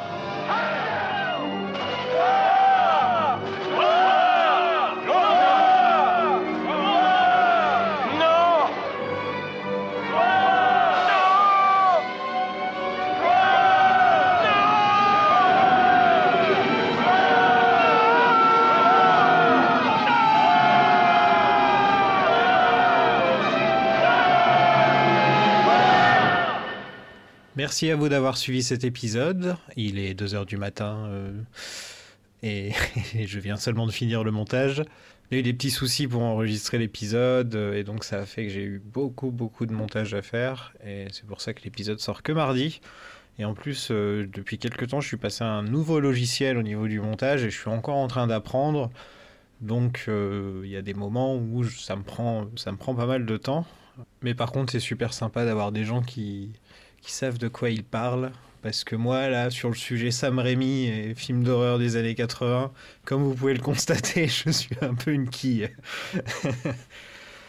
un grand merci à Sarah vs Evil Dead, Fear the Walking Jerem, Alex Clegane, Pascal Big Daddy, Planète Elvire, Rob Alexis, Aurélien Bub, Claire Redfield, Brain Seb, Damien Tarman, Franck Vesker, Dernier train pour Dylan, Loba Palpatine, Julien le réanimateur, Louis Grundy, Michel Michon, I Monsieur Zombie, World War Nicolas, Resident Océane, Pierre Nigan, L'armée d'Érémie, Renato of the Dead, 28 Romains plus tard, The Walking Dead, Talala Selim, Vincent la créature de Frankenstein, Yann Voriz, Mehdi Béa et Barbara les morts vivants, et bien sûr Gérard le H du Patreon. Le Patreon, c'est un truc où vous pouvez m'aider si vous trouvez que je fais du bon boulot et que vous avez un peu d'argent en trop. euh, vous pouvez m'en filer. En échange, je, je vous file des épisodes bonus, des épisodes en avance et des trucs dans le genre. Le prochain épisode, ce sera sur Brain Dead. Euh, et aussi, en plus, euh, là, on approche des 250 membres du Patreon et quand on, fera, quand on aura 250 membres, on fera Harry Potter. Ce sera la saga Harry Potter avec 8 épisodes sur les 8 films Harry Potter. Donc euh, n'hésitez pas à rejoindre si vous êtes fan. Et, et sinon, euh, vous pouvez mettre 5 étoiles sur Spotify et sur Apple Podcasts. Ça aide vraiment beaucoup. Et n'hésitez pas à laisser un commentaire sur euh, l'épisode si vous avez bien aimé sur Spotify ou à nous suivre sur Atlas Sagapod. Je suis super fatigué. Je vais aller me coucher.